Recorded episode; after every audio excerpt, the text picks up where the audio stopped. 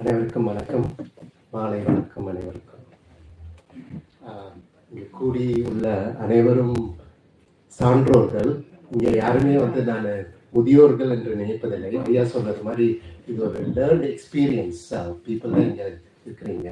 So எல்லாருமே வந்து ஒரு சான்றோராக தான் இருக்கிறீங்க யாருமே முதியோர் அந்த முதியோர்ன்ற ஒரு வார்த்தையே நம்ம மனசுல தான் இருக்குது.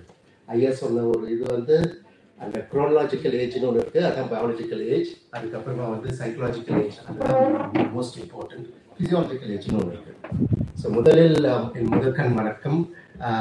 டாக்டர் மீனா மாலுக்கும் அண்ட் மீனாட்சி ச- சுந்தர அஹ், மீனாட்சி சுந்தர சாருக்கும் என்னோட முதற்கண் வணக்கம். Thanks for that kind introduction Um, so thank you so much, and uh, I'm very honored and privileged to be in this stage in front of all of you. ஒரு disclaimer நான் உங்களை மாதிரி கோர்வையாக தமிழ் பேச தெரியாது. ஆனால் என்னால் முடிஞ்ச அளவுக்கு தமிழ் பேசுகிறேன் அதை நீங்கள் பொறுத்து அறிவீர்கள் என்று உங்களுக்கு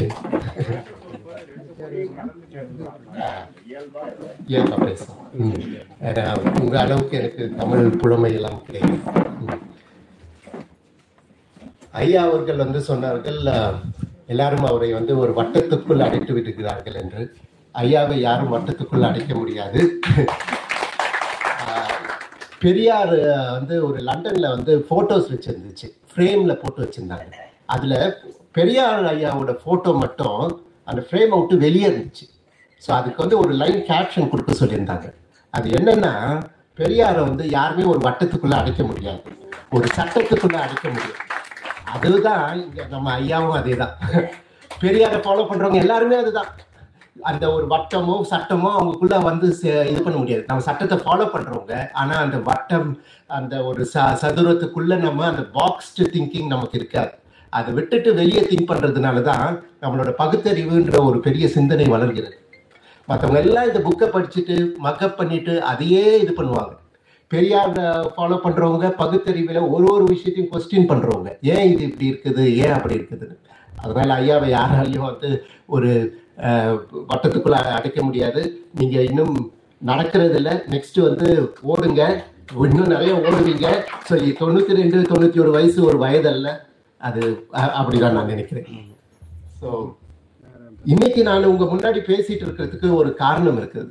அது ஒரு அழகான ஒரு சுவையான ஒரு நிகழ்வு. வெள்ளிக்கிழமை வந்து ரெண்டு நாளைக்கு முன்னாடி நான் எனக்கு திடீர்னு வந்து ஆசிரியர் ஐயாவை பார்க்கணும்னு தோணுச்சு. முன்னாடி எனக்கு நிறைய அது மாதிரி தோன்றல் இருந்திருக்குது. அப்பெல்லாம் நான் இந்த ஊர்ல இருந்தது கிடையாது. திடீர்னு வெள்ளிக்கிழமை தோணுச்சு. அப்போ ஒரு மணி பத்து மணி இருக்கும். மணி பத்து மணி இருக்கும்போது வந்து நான் வந்து சரி என்ன பண்றதுன்னு நினைச்சு வந்து நம்ம தோழர் தமிழ்ச்செல்வன் ஐயாக்கு வந்து நான் ஒரு டெக்ஸ்ட் மெசேஜ் அனுப்பினேன். ஐயா பார்க்க நம்ம வீரமணி ஐயாவை பார்க்கலாமான்னு கேட்டிருந்தேன். அப்போ வந்து உடனே வந்து தமிழ்ச்செல்வன் ஐயா வந்து பார்க்கலாமேன்னு சொல்லிட்டாரு. நானும் இப்போ அங்கே தான் போகிறேன் வாங்கன்னு சொன்னேன் ஸோ நான் வந்து அண்ணா நகரில் இருக்கிறேன். ஸோ வந்து என்னை வந்து அவர் வந்து பிக்கப் பண்ணிட்டு ஐயாவை பார்க்கறதுக்கு வந்தோம். நம்ம வந்து ஐயாவை பார்க்க வந்தோன்னே கொஞ்ச நேரத்தில் பார்த்தாச்சு. ஆனால் அது ஒரு முக்கியமான ஒரு அழகான ஒரு மகிழ்வான ஒரு தருணம் என் வாழ்க்கை. ஐயாவை பார்த்தப்போ எப்படி இருந்துச்சுன்னா வந்து ஒரு காதலன் காதலியை பார்த்த ஒரு அனுபவம்.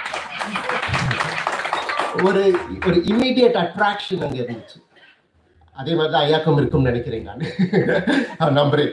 அது எனக்கு இருந்துச்சு. ஒரு தலை அதெல்லாம் கூட இருக்கலாம். அது தெரியல. ஆனா அது பார்த்தோன்னே எங்களுக்குள்ள ஒரு ஃப்ரீக்வன்சி மேட்ச் இருந்துச்சு.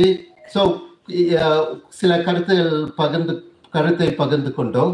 அதுக்கப்புறமா ஐயா வந்து இந்த நான் என்ன பண்றேன்னு கேட்டாங்க. ஸோ நான் இந்த மெடிக்கல் ப்ரொஃபஷனில் இருக்கிறேன். ஸோ இதை மாதிரி இதெல்லாம் பண்ணிட்டு இருக்கேன்னு சொல்லும்போது அப்போ நான் இந்த ஓல்டேஜ் ஜீரியாட்ரிக்கை பற்றி பேசினேன் ஸோ ஐயா வந்து அது வந்து கூர்ந்து கவனித்தார்கள். அப்போ நான் ஐயாவுக்கு சில டிப்ஸ் கொடுத்தேன். இதை மாதிரிலாம் பண்ணுறீங்கன்னா நம்ம நல்லா உடம்ப வச்சுக்கலாம் ஐயா அதை உள்வாங்கிக்கிட்டாங்க. உள்வாங்கிக்கிட்டு என்ன பண்ணாங்கன்னா இமீடியட்டா அவங்களுக்கு தோணுச்சு. இந்த கருத்தை இந்த விஷயத்தை இந்த நல்ல ஒரு செய்தியை எப்படி நான் வந்து இந்த சமுதாயத்துக்கு கொடுக்க முடியும்? இந்த மக்களுக்கு கொடுக்க முடியும்? தான் நேசிக்கிற தான் காதலிக்கிற இந்த தமிழ் சமுதாயத்துக்கு நான் எப்படி கொடுப்பேன்னு அவங்களுக்கு இமீடியட்டா அந்த சிந்தனை வந்துடுச்சு உடனே அவர் வந்து இந்த நம்ம பிரின்ஸை கூப்பிட்டாங்க. நம்ம என்ன பண்ணலாம்னு கேட்டாங்க. என்ன கேட்டாங்க? நீங்க பேச ஒரு கொடுக்க முடியுமான்னு கேட்டாங்க. நான் கொடுத்துக்கிறேன் ஐயா. ஆனால் நான் இப்போ வேலைக்கிழமை நான் திரும்பி ஆஸ்திரேலியா போக வேண்டியது இருக்குதுன்னு சொன்னேன். ஸோ இம்மீடியட்டா இன்னைக்கு இந்த நேரத்துல வேற ஒரு நிகழ்வு நிகழ்வுகளாக இருந்துச்சு. வேற ஒரு தமிழ் இலக்கிய நிகழ்வு நிகழ்வு. ஸோ ஐயா வந்து அதை கேன்சல் பண்ணிட்டு நானே தலைமை தாங்குறேன். இது முக்கியமான விஷயம். நம்ம இதை பத்தி பேசணும்னு சொல்லிட்டாங்க. ஸோ அதனால தான் இன்னைக்கு நான் உங்க முன்னாடி இருக்கு நிற்க முடியும். ஸோ ஐயாவுக்கு மிக்க மிக்க நன்றி. இந்த மாதிரி ஒரு வாய்ப்பு கிடைத்ததற்கு வந்து நான் மிகவும் சந்தோஷம் மகிழ்ச்சின்னு சொல்றதோட பெரிய ஆப்பர்ச்சுனிட்டி இது. என்னன்னா இப்ப ஐயா சொன்னது ஒரு ஒடுக்கப்பட்ட சமுதாயத்திலிருந்து இப்ப பல வருடங்கள் இப்போ ஒரு பெரிய ஒரு இதுல இருந்து எல்லாரும் மேல வர்றதுன்னா ஒரு சும்மான ஒரு சாதாரண ஒரு காரியம் இல்லை எல்லாரும் நினைச்சிட்டு இருப்பாங்க. நான் தானே படித்தேன் எங்கள் அப்பா அம்மா தானே என்னை படிக்க வச்சாங்க. இதில் என்ன வந்துச்சு? ஆனால் அது அப்படி கிடையாது. அதுக்கு பின்னாடி வந்து ஒரு பெரிய சமுதாய மாற்றம் இருக்குது. அது வந்து நமக்கு வந்து பெரியார் போட்ட விதையும் அதில் அதுக்கப்புறமா அண்ணா கலைஞர் இவங்கெல்லாம் அதுக்கு தொடர்ச்சியாக பண்ண முயற்சினால் தான் நான் இன்னைக்கு இந்த இந்த ஸ்டேஜில் இருக்கிறேன் அதுக்கு பெரியார் அண்ணா கலைஞர் தான் காரணம்னு நான் இதுவாக சொல்லுவேன் நான். அதனால நான் ஆஸ்திரேலியாவில் அவ்வளோ பெரிய ஆளாக இருக்க முடியுது ஸோ இதுக்கு எல்லாத்துக்கும் வந்து நம்ம தோழர்கள் எல்லாருக்கும் மிக்க மிக்க நன்றி. இந்த இயக்கம் பல வருடங்கள் போனும் இது உலகத்துக்கே ஒரு பெரிய ஒரு இதுவாக இருக்கணும். ஸோ இதை சொல்லிட்டு நான் நம்ம சப்ஜெக்ட்டுக்கு போயிடலாம். பட் ஆனால் இந்த சப்ஜெக்ட் நான் அந்த ஒரு கதை சொன்னேன்ல ஐயா நான் எப்படி வெள்ளிக்கிழமை பார்த்தேன் ஐயா வந்து உடனே வந்து இந்த சமுதாயத்துக்கு பயன்படணும்னு சொல்லிட்டாருன்னு. அது பார்க்கறதுக்கு கதை மாதிரி இருக்கும். ஆனால் அது உண்மையான கதை. நம்ம புராண கதை புரட்டு கதை மாதிரி கிடையாது அது. அது உண்மையான சம்பவம். ஸோ அந்த உண்மையான சம்பவத்தில் நம்ம என்ன அங்க வந்து ஒரு பெரிய சயின்ஸ் இருக்குது. என்ன சயின்ஸ் அங்க இருக்குது? ஐயா என்ன பண்ணியிருக்கிறாரு? தனக்கு ஒரு இது கிடைச்சிச்சு. தனக்கு கிடைச்சது தான் மட்டுமே அனுபவிக்கணும்னு நினைக்கல. அதை வந்து இந்த சமுதாயத்துக்கு கொடுத்து இந்த சமுதாயத்தை உயர்த்தணும்னு பார்த்திருக்கிறாரு. இந்த சமுதாயம் பயன்படணும்னு பார்த்துருக்கிறாரு. இதுக்கு பேர் தான் நம்ம சோஷியல் கனெக்டட்னஸ்னு சொல்லுவோம்.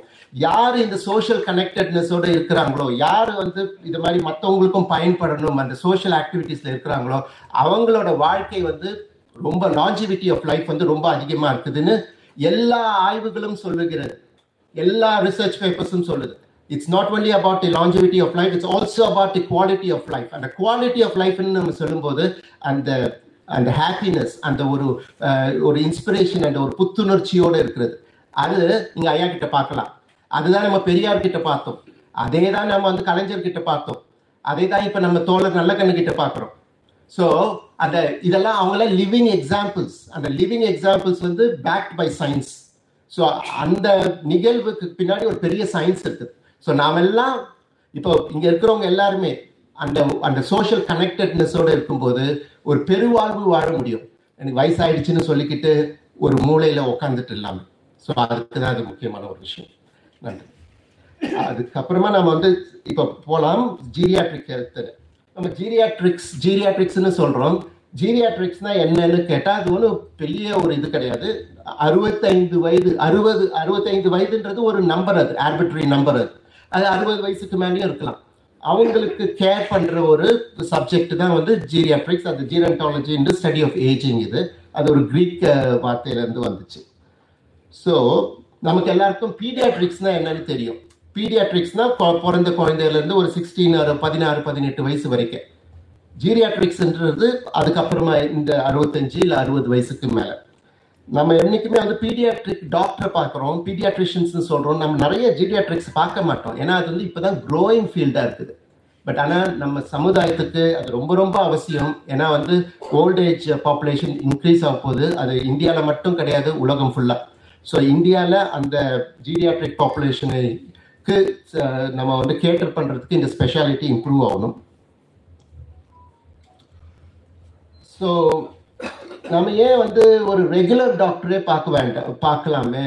ஒரு அடல்ட் டாக்டர் பார்க்கலாம். நம்ம நம்ம யூஸ்வல் ஜென்ரல் ஃபிசிஷியன் இப்போ நான் மீன் வந்து அடல்ட் டாக்டர்னா ஜென்ரல் ஃபிசிஷியன் பார்க்கலாமே. எதுக்கு நம்ம ஒரு ஜீரியாட்ரிக் டாக்டரை பார்க்கணும்? இல்லை எதுக்கு நமக்கு ஒரு ஜீரியாட்ரிக் ஸ்பெஷலிஸ்ட் வேணுன்ற ஒரு கேள்விக்கு நம்ம பாடி காம்போசிஷன் வந்து வயசு ஆக ஆக மாறிக்கிட்டு இருக்கும்.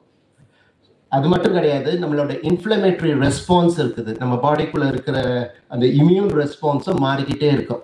அதுக்கு ஒரு கிளாசிக் எக்ஸாம்பிள் வந்து கொரோனா வைரஸ் நம்ம கொரோனா வைரஸ் வந்தப்ப நமக்கு எல்லாருக்குமே தெரியும். என்ன ஆச்சு? எல்- அது கொரோனா வைரஸ் எல்லாரையுமே அஃபெக்ட் பண்ணுச்சு. ஆனா குழந்தைங்க சின்ன பசங்களை வந்து கொரோனா வைரஸ் தாக்காதுன்னு நினைச்சிட்டு இருந்தோம். இன்ஃபேக்ட் அதை சொல்லிட்டு இருந்தாங்க முன்னாடியே டபிள்யூஹெச்ஓ சொல்லிச்சு அது பீடியாட்ரிக் ஏஜுக்கு அது ரொம்ப இம்பார்ட்டன்ட் இல்லைன்னு. பட் வெறும் ஓல்ட் பீப்புளை வந்து ஓல்ட் பீப்புளோட டிஃப்ரெண்ட்டாக அஃபெக்ட் பண்ணுச்சு. எப்படி அஃபெக்ட் பண்ணுச்சு? அவங்களுக்கு ஓல்ட் பீப்புளுக்கு மட்டும்தான் அறுபது அறுபத்தஞ்சு வயசுக்கு மேலே இருக்கிறவங்களுக்கு தான் அவங்க வந்து நிறைய டெத்து மார்ட்டாலிட்டி அதிகமாக இருந்துச்சு. வேற காம்ப்ளிகேஷன்ஸும் அதிகமாக இருந்துச்சு. ஸோ அதுலேருந்து நம்ம என்ன கற்றுக்கலாம்னா என்ன தெரியுதுன்னா ஸோ வயசு ஒரு இம்பார்ட்டன்ட் ஃபேக்டர் இந்த வைரஸ் ஒரே ஒரு வைரஸாக இருந்தால் கூட அது எப்படி நம்ம கூட இன்டராக்ட் பண்ணுன்றது டிஃப்ரெண்ட் ஸோ அதுக்கு ஸ்பெஷல் ட்ரைனிங் இருக்கணும். அதை எப்படி நம்ம ட்ரீட் பண்ணுறதுன்னு ஸோ ஸ்பெஷல் ட்ரைனிங் இருக்கணும்னா அந்த ஸ்பெஷல் நாலேஜ் இருக்கணும் டாக்டர்ஸ்க்கு அந்த ஸ்பெஷல் நாலேஜ் எப்படி வரும்னா அந்த ஸ்பெஷல் ஸ்கில்ஸ் எப்படி கெயின் பண்ணுவாங்கன்னா அந்த ஜென்ரல் ஃபிசிஷியன் அதுக்கப்புறமா அவங்க ஸ்பெஷல் ட்ரைனிங் எடுத்து ஜீரியாட்ரிக் ஸ்பெஷலிஸ்ட் ஆகணும். ஸோ அவங்க வந்து அந்த இதுக்கு ட்ரெயின் ஆகுது அதுக்கப்புறமா வந்து ஈவன் அந்த பிசிக்கல் ப்ராப்ளம் மட்டும் கிடையாது.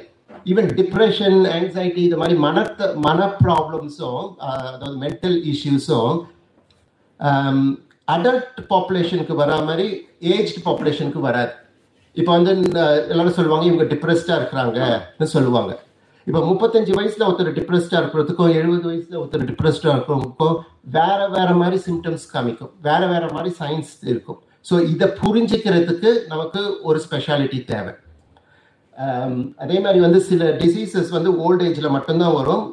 Uh, ஃபார் எக்ஸாம்பிள் நிறைய பேருக்கு இங்கே கேட்ராக்ஸ் இருக்கலாம் காது கேட்குற ப்ராப்ளம்ஸ் இருக்கலாம் ஹியரிங் லாஸ் ஒரு ஹியரிங் இம்பேர்மெண்ட் ஸோ இதெல்லாம் வந்து ரொம்ப ஸ்பெசிஃபிக் ஃபார் இந்த ஓல்டு இந்த ஏஜ் பாப்புலேஷனுக்கு ஆத்ராய்டிஸ் கை கால் வலி முட்டி வலி uh, அந்த மாதிரி பிரச்சனைகள்.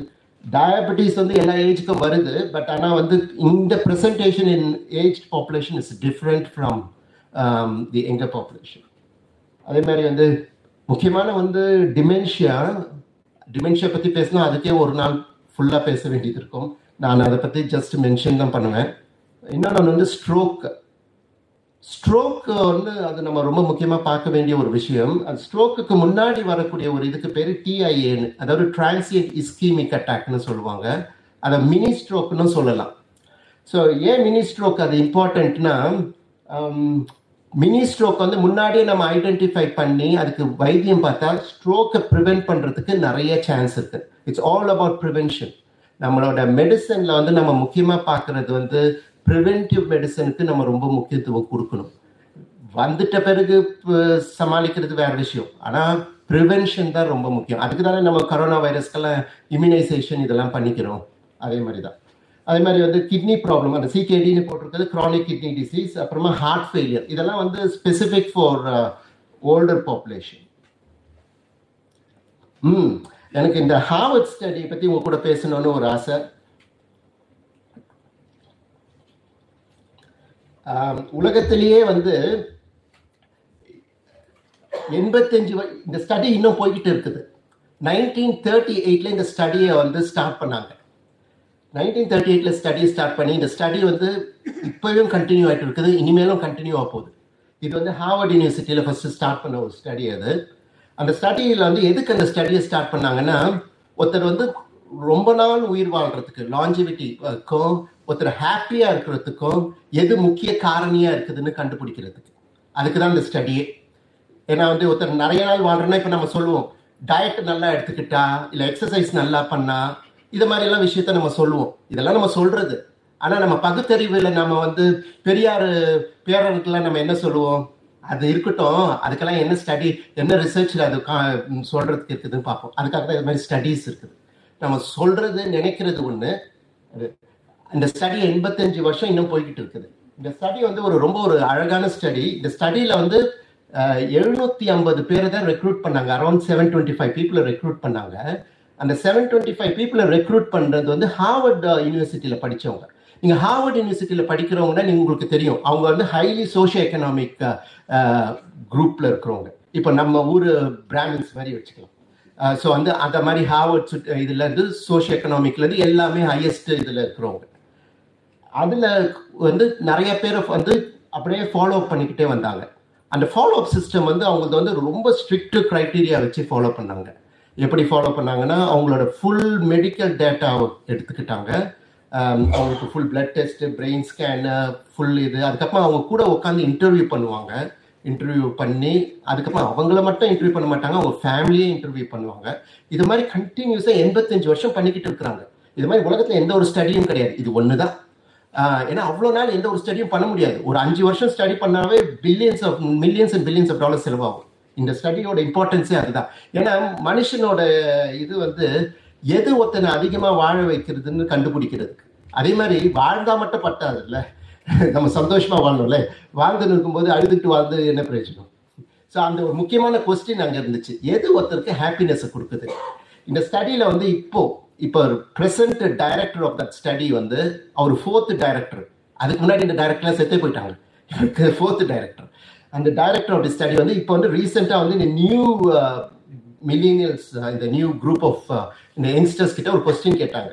நீங்கள் பிற்காலத்தில் ஃப்யூச்சரில் எது உங்களுக்கு ஹாப்பினஸ் கொடுக்கும்? எது உங்களுக்கு உண்மையான சந்தோஷத்தை கொடுக்கும்னு கேட்டாங்க. அதில் eighty percent of the people வந்து பணம் என்ன பணக்காரனான நான் சந்தோஷமாக இருப்பேன்.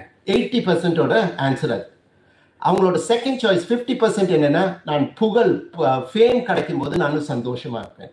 இதுதான் வந்து இப்போ இருக்கிற மில்லினியல்ஸோட ஆன்சராக இருந்துச்சு. இதே ஆன்சர் தான் நைன்டீன் தேர்ட்டி எயிட்லேயே கொடுத்தாங்க. அப்போ கொடுத்தவங்களும். ஆனால் இதில் வந்து ஒரு ஒரு இன்ட்ரெஸ்டிங்கான ஒரு ஃபீச்சர் இருக்குது. இந்த ஸ்டடி முடிச்சு இந்த ஸ்டடிக்கு க கன்க்ளூஷன்லாம் வந்துட்டாங்க. அவங்க வந்து வ- சொ- சொல்லிட்டாங்க. எது உண்மையான ஹாப்பினஸ் கொடுக்குதுன்னு கண்டுபிடிச்சிட்டாங்க. அது அந்த ரிசர்ச் பண்ணவங்களுக்கே ஒரு பெரிய சர்ப்ரைஸாக போச்சு.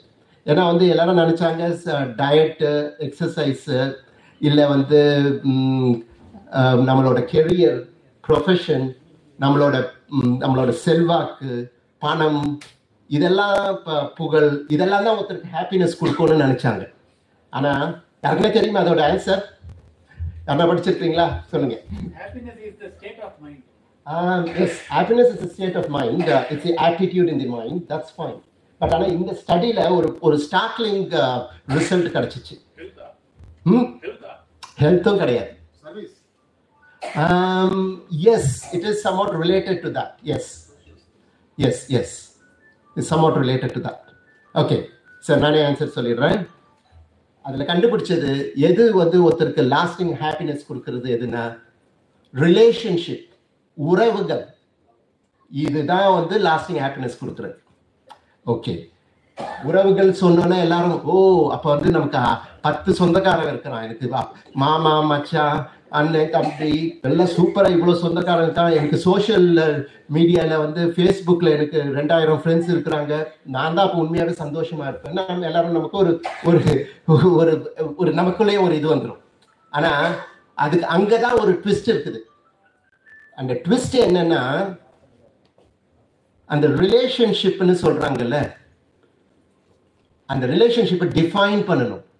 அந்த ரிலேஷன்ஷிப் என்னென்ன அவங்க டிஃபைன் பண்றாங்கன்னா அந்த ரிலேஷன்ஷிப் வந்து பாசிட்டிவாக இருக்கணும். பாசிட்டிவ் ரிலேஷன்ஷிப் அந்த ரிலேஷன்ஷிப் வந்து uh, ஹெல்த்தி ரிலேஷன்ஷிப்பாக இருக்கணும். ஸோ மீனிங்ஃபுல் ரிலேஷன்ஷிப்பாக இருக்கணும். பாசிட்டிவ் மீனிங்ஃபுல் ரிலேஷன்ஷிப் இருந்தால் தான் இந்த ஹாப்பினஸ் கிடைக்கும். சும்மா ஏதோ ஒரு ரிலேஷன்ஷிப்பில் அந்த ஹாப்பினஸ் வராது.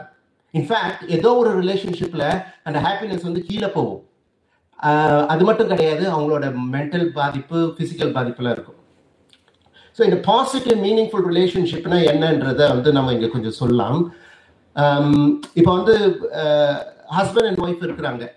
ஹஸ்பண்ட் அண்ட் ஒய்ஃபு கப்புள்ஸ் இது மாதிரி இருக்கிறாங்க. அது மாதிரி இருக்கும்போது நம்ம நினச்சிக்கிறோம் அவங்க வந்து ஒரு செக்யூர் ரிலேஷன்ஷிப்பில் இருக்கிறாங்க.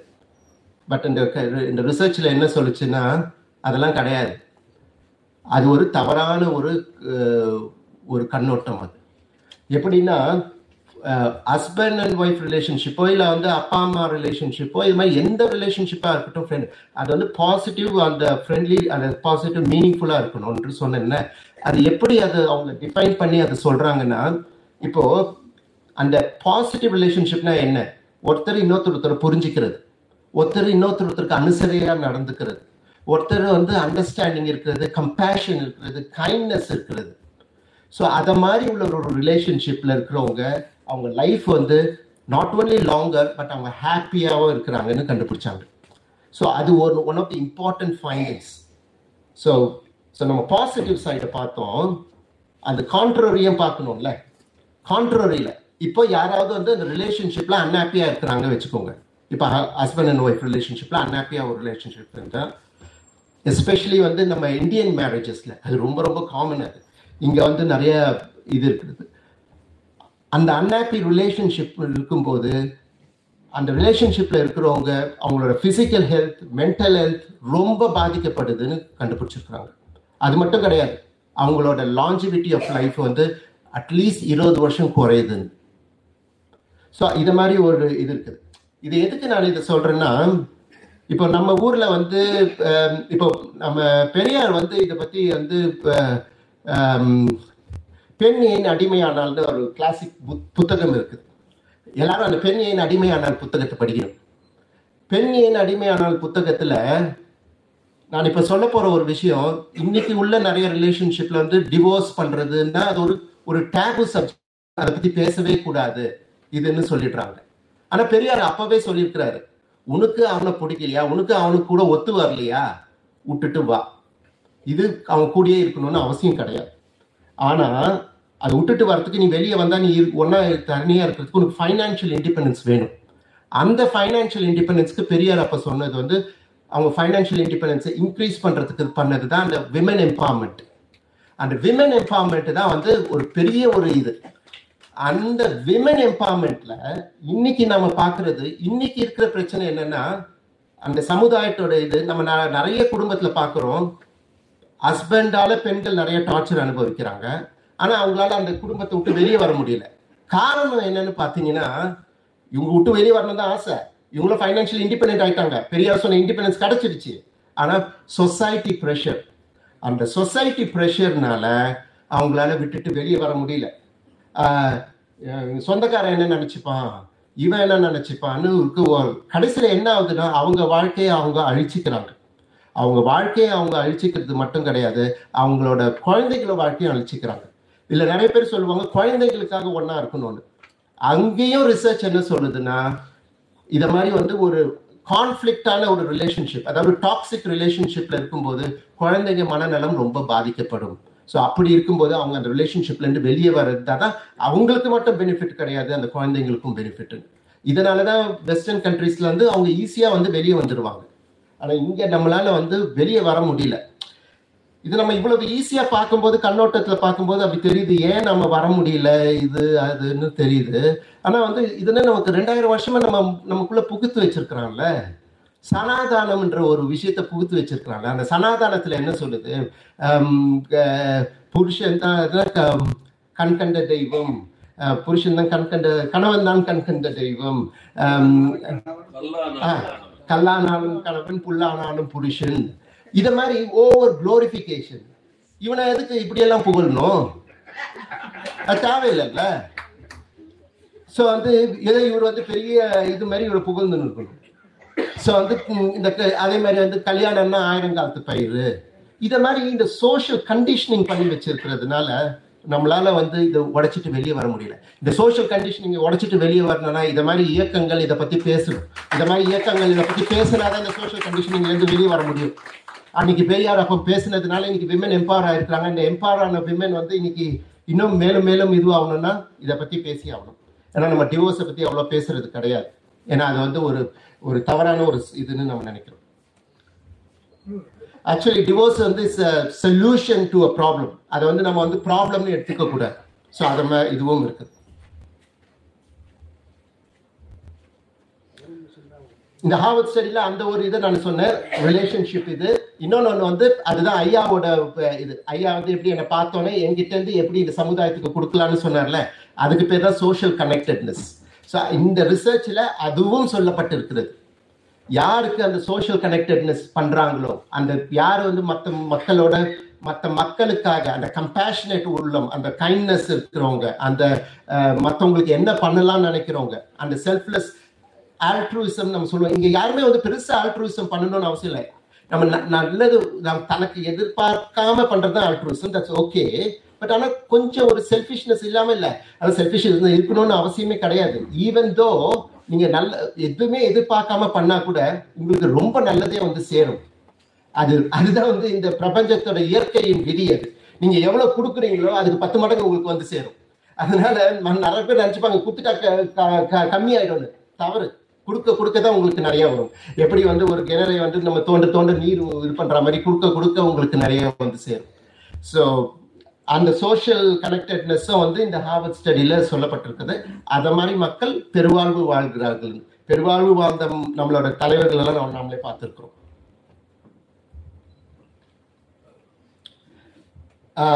நான் வந்து இது வந்து ஒரு ஜீரியாட்ரிக் சிண்ட்ரோம்னு போட்டிருக்கிறேன். ஜீரியாட்ரிக் சிண்ட்ரோம்னா வந்து ஒன்றும் பெருசாக நம்ம பார்க்கறதுக்கு பெரிய வார்த்தையாக இருக்குது. இதுக்கு முன்னாடி கண்டிஷன்ஸ் போட்டு அந்த டிசீசஸ் பற்றி என்ன டிசீசஸ்லாம் வருதுன்னு பட் ஜீரியாட்ரிக் சிண்ட்ரோம்னா ஆக்சுவலி இந்த விஷயத்தை பற்றி பேசணுன்றதுக்காக இது தனியாக நான் எடுத்து போட்டுருக்கேன் இது அகடமிக் பேப்பர்ஸில் இது தனியாக இருக்காது. இது வந்து அவங்களோட ஃபங்க்ஷனபிலிட்டி குறையும். அதாவது வந்து ஒரு ஜீரியாட்ரிக் சிண்ட்ரோம்னா சில கண்டிஷன்ஸ் சொல்கிறேன் எதை மாதிரி கண்டிஷன்ஸ்னு ஃபங்க்ஷனபிலிட்டி ஃபங்க்ஷனபிலிட்டினா என்ன? இப்போ வந்து ஒருத்தர் வந்து ரிட்டையர்ட் ஆகிற வரைக்கும் டெய்லி இதுக்கு கடைக்கு போயிட்டு எல்லாம் வெளியே போயிட்டு எல்லாம் மளிகை சாமான்லாம் வாங்கிட்டு வந்திருப்பாரு. ஆனால் ஒரு ஸ்டேஜ் ஆகிட்டோன்னே அதனால் பண்ண முடியலன்னு வீட்லேயே உட்காந்துருவாங்க ஸோ அந்த ஃபங்க்ஷன் குறையுது. அதுதான் ஃபங்க்ஷனபிலிட்டின்னு சொல்லியிருந்தேன். அதே மாதிரி குவாலிட்டி ஆஃப் லைஃப் வந்துன்றது இப்போ வந்து சில பேர் வந்து கல்யாணத்துக்கெல்லாம் போயிட்டு எல்லாம் வந்துட்டு இருப்பாங்க. ஆனால் அந்த ஒரு ஸ்டேஜ் வந்தோன்னே போக முடியலன்ற ஒரு இது வரும். ஸோ அது மாதிரி விஷயத்தை தான் வந்து சொல்லியிருக்கிறேன். அது வந்து லைஃப் சாட்டிஸ்ஃபேக்ஷனை அஃபெக்ட் பண்ணுது. அவங்க சந்தோஷமா அது வரைக்கும் பண்ண காரியங்கள்லாம் இப்போ பண்ண முடியாத இருக்கிறது ஸோ அந்த அந்த ஜீரியாட்ரிக் சிண்ட்ரோம்னா என்னன்னு நான் சொல்றேன். இது வந்து ஒரு டிசீஸ் கிடையாது.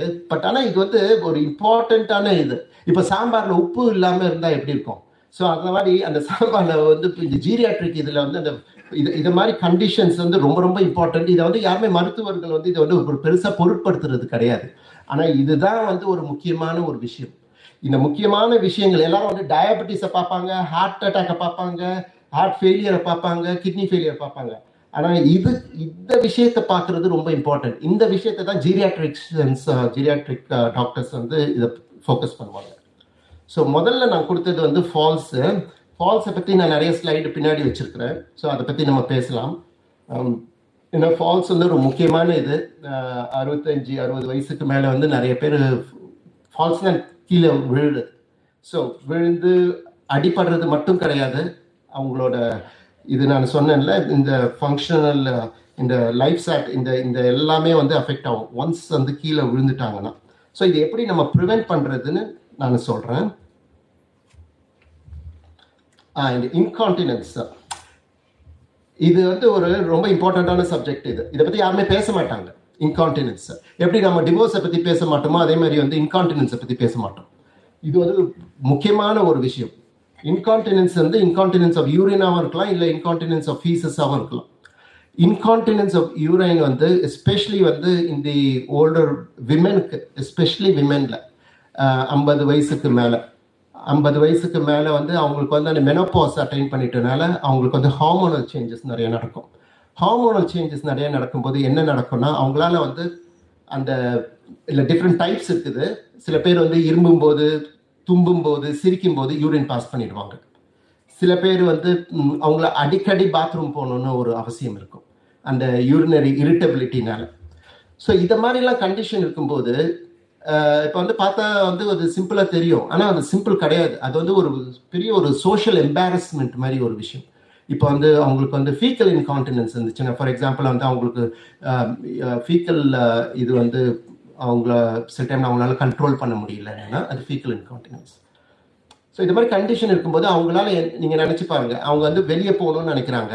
ஆனால் வந்து நம்ம ஊரில் வந்து பாத்ரூமும் வந்து அவ்வளோ சுகாதாரமும் அவ்வளோ கிட்ட அவ்வளோ பக்கத்து பக்கத்துலேயே இருக்கிறது இல்லை compared to western countries Um, so ஆனால் அவங்க வந்து இப்போ ஃபார் எக்ஸாம்பிள் அவங்க கோயிலுக்கு போகணுமோ இல்லை நம்ம ஊரில் எல்லாம் கோயிலோ இல்லை சீரியலில் தானே பார்த்துன்னு இருக்காங்க. இதை தவிர என்ன பண்ணுறாங்க um, இல்லை வந்து ஒரு கல்யாணத்துக்கு போகணுன்னு அப்படி எதனா நினச்சாலும் அவங்க வீட்டை விட்டு வெளியே போகிறதுக்கு ரொம்ப கூச்சப்படுவாங்க.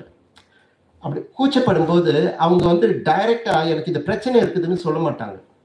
அவங்க வந்து அதை மறைக்கிறதுக்கு எனக்கு முட்டி வலி என்னால் நடக்க முடியல அதனால் போக முடியலன்னு சொல்லிடுவாங்க. இல்லை வந்து எனக்கு தலைவலிக்குது நான் வரலன்னு சொல்லிடுவாங்க. ஆனால் இந்த கண்டிஷனை வந்து நம்ம அட்ரஸ் பண்ணலாம். இது அட்ரஸபிள் கண்டிஷன் ஸோ வந்து இன்கான்டினன்ஸ்க்கு முதல்ல எக்ஸசைசஸ் இருக்குது. பட் எனக்கு அந்த எக்ஸசைஸில் அவ்வளோ நம்பிக்கை கிடையாது. இப்போ வந்து மோஸ்ட் அட்வான்ஸ் மெடிகேஷன்ஸ்லாம் இருக்குது. அதுக்கு பண்ணி அதை ட்ரீட் பண்ணலாம். யூரினரி இன்கான்டினன்ஸ்க்கு ஃபீக்கல் இன்கான்டினன்ஸ்க்கும் வந்து சர்ஜரிஸும் இருக்குது. யூனரி இன்கான்டினன்ஸ்க்கும் சர்ஜரி இருக்குது. பட் ஆனால் மெடிகேஷன்லேயே eighty to ninety percent of the patients gets treated அதுதான் என்னோட அனுபவம். ஸோ ஒன்ஸ் அந்த அந்த- அந்த ஒரு விஷயத்தை நம்ம ஃபிக்ஸ் பண்ணிட்டோம்னா என்ன நடக்குது? அவங்க வந்து ஃபங்க்ஷன்ஸ் இன்க்ரீஸ் ஆகுது. அவங்க வந்து வெளியே போக ஆரம்பிச்சிடுறாங்க. மற்றவங்க கூட சோஷியலைஸ் பண்ண ஆரம்பிச்சிடுறாங்க. ஸோ ஒன்ஸ் அவங்க மற்றவங்க கூட வெளியே போய் சோஷியலைஸ் பண்ண ஆரம்பிச்சாவே அதுக்கு வந்து ஒரு ஒரு பெரிய ஒரு ட்ரமேட்டிக் எஃபெக்ட் இருக்கும். ஃபார் எக்ஸாம்பிள் வந்து அவங்களோட டிமென்ஷியா வந்து ப்ரிவெண்ட் ஆகும். இல்லை வீட்டுக்குள்ளேயே இருக்கும்போது அவங்களோட ரிஸ்க் ஆஃப் டிமென்ஷியா வந்து அதிகமாகும் ஏன்னா அவங்க வந்து சோஷியல் கான்டாக்ட்ஸ் இல்லாததுனால. ஸோ அது ஒரு சிம்பிள் இதுதான். அந்த சிம்பிள் இதை நல்லா ட்ரீட் பண்ணிடலாம் ஸோ இது வந்து இன்னொன்று ஒன்று பேஷண்ட்ஸும் வந்து உங்ககிட்ட டைரெக்டாக சொல்ல மாட்டாங்க. எனக்கு இந்த பிரச்சனை இருக்குது. ஸோ டாக்டர்ஸ் தான் அதை கேட்கணும். ஸோ இந்த ஏஜ் குரூப்லேருந்து வராங்கன்னா அது டாக்டர்ஸும் கேட்கணும். இப்போ நான்லாம் கேட்பேன் என்னோட பேஷண்ட்ஸ்க்கு ஏன்னா என்னோட பேஷண்ட்ஸ் வந்து எல்லாரும் எனக்கு எனக்கு ரொம்ப நல்லா தெரியும். அவங்கள எனக்கு தெரியும்னா அங்கே கூச்சம் இது எதுவுமே கிடையாது. அதனால வந்து இந்த இன்கான்டினன்ஸ் அந்த ஒன்று விஷயம் இருக்குது. இன்னொன்று வந்து செக்ஷுவல் டிஸ்ஃபங்க்ஷன் இருக்குது. நான் அதை அங்கே போடல. இந்த ஏஜ் குரூப்ல வந்து ஐயாவும் அந்த பேச்சில் சொல்லியிருந்தாங்க. அந்த நாம எல்லாம் நினச்சிக்கிட்டு இருக்கிறோம். இந்த இந்த வயசுல மட்டும்தான் இது இருக்கணும். அதுக்கு மேலே வந்து நம்ம செக்ஷுவல் இது இருக்கக்கூடாதுனால இன்ஃபேக்ட் வந்து நான் பார்க்குறவங்க எண்பது வயசுல கல்யாணம் பண்ணிப்பாங்க. தொண்ணூறு வயசுல கல்யாணம் பண்ணிப்பாங்க. அவங்களுக்கு வந்து ஒரு சில பேருக்கு கம்பேனியன்ஷிப் மட்டும்தான் தேவைப்படும். சில பேருக்கு மோர் தென் கம்பேனியன்ஷிப் தேவைப்படும். மோர் தென் கம்பேனியன்ஷிப் தேவைப்படுறவங்களுக்கு அந்த செக்ஷுவல் டிஸ்ஃபங்க்ஷன் ஒரு ஆம் மென்னுக்கும் சரி ஃபீமேலுக்கும் சரி வி நீட் டு அட்ரஸ் தான் ஸோ பிகாஸ் அது வந்து ஒரு இம்பார்ட்டன்ட் காம்பனண்ட் ஆஃப் இது. ஸோ அது சம்டைம்ஸ் வந்து அவங்க பேசுறதுக்கு கூச்சப்படுவாங்க. அது வந்து டாக்டர்ஸோட இதுவும் இருக்குது. அதில் வந்து அதை ரெக்டிஃபை பண்ணுறதுக்கு ஸோ அப்போ தான் நம்ம வந்து ஹோலிஸ்டிக் கேர் கொடுக்க முடியும். இன்னொன்று முக்கியமான ப்ராப்ளம் வந்து டிசீனஸ் அந்த டிசீனஸ் சின்கோப்பல் அட்டாக்ஸ்னு சொல்கிறது அதாவது வந்து மயக்கம் வருது. இது ரொம்ப காமனாக இந்த ஓல்ட் பீப்புளுக்கு வரும். திடீர்னு வந்து மயக்கம் அடிச்சுருவாங்க அதுக்கு நிறைய காரணங்கள் இருக்குது. ரொம்ப முக்கியமான காரணம் வந்து அந்த பாஸ்ட்ரல் ஹைப்போடென்ஷன் சொல்லுவோம்.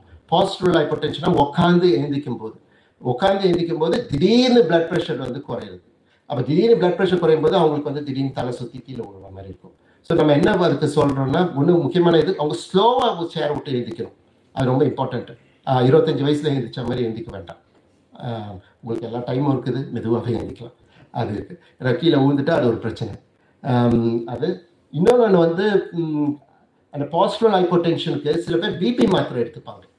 பிபி மாத்திரை எடுத்துகிட்டு இருக்கும்போது regular checkup with with doctor is very important ஏன்னா பிபி மாத்திரை வந்து எடுக்கும்போது அந்த டோசேஜஸ் எல்லாம் வந்து ரொம்ப இம்பார்ட்டன்ட் ஒரு ஸ்டேஜில் வந்து உங்களுக்கு வேற டோஸ் தேவைப்பட்டிருக்கலாம். அதுக்கப்புறம் ஒரு ரெண்டு மாசமோ ஒரு மாசமோ கழிச்சு வேற டோசேஜ் தேவைப்படலாம். ஸோ இதை நீங்கள் டாக்டர் பார்த்துட்டு டாக்டர் வந்து சொல்லுவாங்க அந்த பிபி மெடிக்கேஷனை குறைக்க சொல்லி. அப்படி குறைக்கும் போது என்ன ஆகும்னா உங்களுக்கு அந்த தலை சுத்துறது ப்ரிவெண்ட் ஆகும். தலை சுத்துறது ப்ரிவெண்ட் ஆச்சுன்னா நீங்கள் கீழே விழுறது ப்ரிவெண்ட் ஆகும். ஸோ இது வந்து ஒரு சிம்பிள் திங்ஸ் வந்து பட் வந்து அது பேஸ் அ லாட் ஸோ அந்த அதை வந்து நம்ம ரொம்ப கேர்ஃபுல்லாக இருக்கணும்.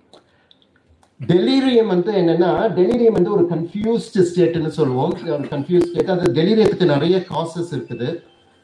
டிமென்ஷியா வந்து ஒரு காசு ஆனால் அதை தவிர்த்து வந்து இந்த மெட்டபாலிக் நிறைய காசஸ் இருக்கு. அது டாக்டர்ஸ் பார்த்துப்பாங்கன்னு வச்சுக்கோங்க. பட் ஆனால் இந்த இந்த- இந்த இது வந்து நம்ம ஞாபகம் வச்சுக்கிறது இம்பார்ட்டன்ட்டு யாருன்னா வந்து திடீர்னு ஒரு கன்ஃபியூஸ்டு ஸ்டேட்டில் இருந்தாங்களோ எஸ்பெஷலி வந்து இது சன்செட் சின்ட்ரோம்னு சொல்லுவோம். அஞ்சு ஆறு மணிக்கு மேலே அவங்க காலையிலலாம் நல்லா பேசிகிட்டு இருப்பாங்க. சாயந்தரம் வந்தால் வந்து சொன்னது திரும்பி சொல்லலாம். இல்லை சொல்கிறது அவங்களுக்கு புரிஞ்சிக்க முடியாது. இந்த மாதிரி எல்லாம் இருக்கும். ஒரு கன்ஃபியூஸ்டு ஸ்டேட்டில் ஸோ அதனால் டெலிரியம் இருக்குதுன்னு அர்த்தம். ஸோ இந்த டெலிரியம் இருக்கிறது நம்ம முன்னாடியே கண்டுபிடிக்கிறது இம்பார்ட்டண்ட்டு ஏன்னா வந்து சில டைமில் வந்து டெலிரியம் வந்து இன்ஃபெக்ஷன்னால வரலாம். அது வந்து ஹிட்டனாக இருக்கும். இப்போ வந்து செஸ்ட் இன்ஃபெக்ஷன் இருக்கலாம் இல்லை யூரினரி ட்ராக்ட் இன்ஃபெக்ஷனாக இருக்கலாம். ஸோ அதை ட்ரீட் பண்ணால் டெலிரியம் ட்ரீட் ஆகிடும் ஸோ உங்களுக்கு நம்ம இது ஃபுல்லாக ரொம்ப டீட்டெயிலாக சொல்ல முடியாது. ஒரு சிம்பிள் இதை மட்டும் சொல்கிறேன் எப்போ அதை மாதிரி அறிகுறி இருந்தால் நீங்கள் உங்கள் டாக்டர் கிட்ட பார்க்கணுன்றது ஏன்னா சில டைம் நினச்சிப்போம் ஓ எனக்கு மறதினால வந்து எனக்கு கொஞ்சம் கன்ஃபியூஷன் இருக்குதுன்னு. அது அப்படி கிடையாது. மறதினால இருக்கிற கன்ஃபியூஷன் வந்து வேற. இந்த டெலிவரியில் உங்க கூட இருக்கிறவங்க ஈஸியாக கண்டுபிடிச்சிடலாம். என்ன இங்கே ஒரு மாதிரி பேசிகிட்டு இருக்கிறாங்களேன்னு. ஸோ அது இம்பார்ட்டண்ட்டு இன்னொன்று நான் ப்ரெஷர் ஆன்சர் போட்டிருக்கிறேன். அது வந்து அல்சஸ் அந்த பெட் சோர்ஸ்னு சொல்கிறோம்ல அதுதான் ப்ரெஷர் அல்சஸ் ப்ரெஷர் அல்சஸ் வந்து ரொம்ப நேரம் படுக்கையிலேயே படுத்துட்டு இருக்கிறதுனால வரக்கூடிய ஒரு விஷயம். அது வந்து மோஸ்ட்லி பெட் ரிடன் பீப்புளுக்கு அது வருது. அதுக்கு நர்சிங் கேர் தான் ரொம்ப இம்பார்ட்டண்ட்டு அவங்கள அடிக்கடி திருப்பி போட்டு இது பண்ணுறது ப்ளஸ் ரொம்ப வந்துடுச்சுன்னா அதுக்கு எப்படி வைத்தியம் பண்ணுறதுன்னு ஒன்று இருக்குது. அந்த சார்கோபீனியான்னு அடுத்தது. மசில் அட்ரோஃபி இது ரொம்ப இம்பார்ட்டண்ட்டு நமக்கு வந்து முப்பது இருபத்தஞ்சி முப்பது வயசுல இருந்த மசில் ஒரு செவன்டி எயிட்டி இயர்ஸ்ல இருக்கிறது நமக்கு தெரியுது. மசில் வந்து அது வரைக்கும் பல்கியா இதுவாக இருந்தது. அதுக்கப்புறமா வந்து ரொம்ப திண்ட் அவுட் ஆகி ரொம்ப மெலிசாக வருது. அது ஏன்னா வந்து நம்ம மசில் வந்து அப்போ சின்ன வயசுல வந்து நம்ம வந்து வெயிட் தூக்குறோம்.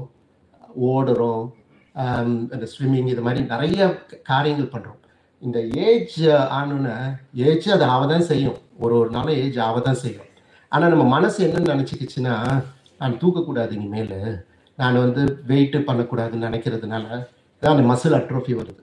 அது ரொம்ப இம்பார்ட்டண்ட் இது இது வந்து ஒரு ரீசெண்ட் ஒரு இதில் கண்டுபிடிச்சிருக்கிறாங்க.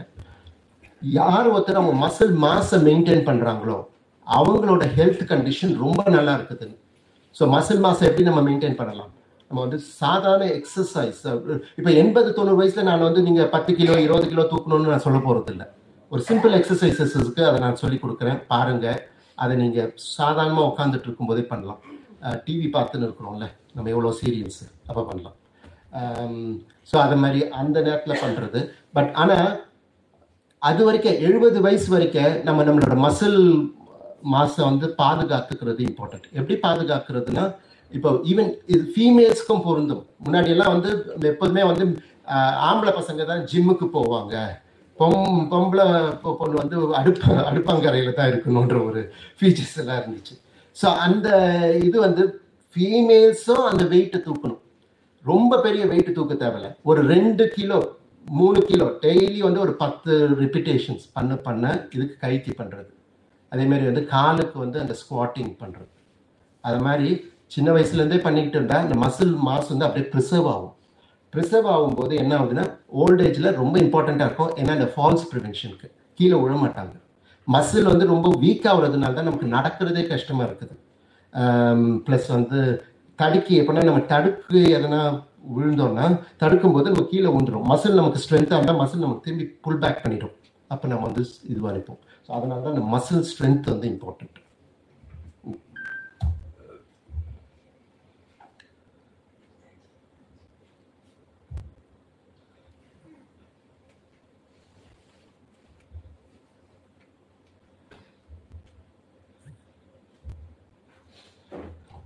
இன்னொன்று ஜீரியாட்ரிக் சிண்ட்ரோம்ல வருது. இன்னொன்று நீங்கள் எல்லாம் தெரிஞ்சுக்க வேண்டிய ஒரு விஷயம்.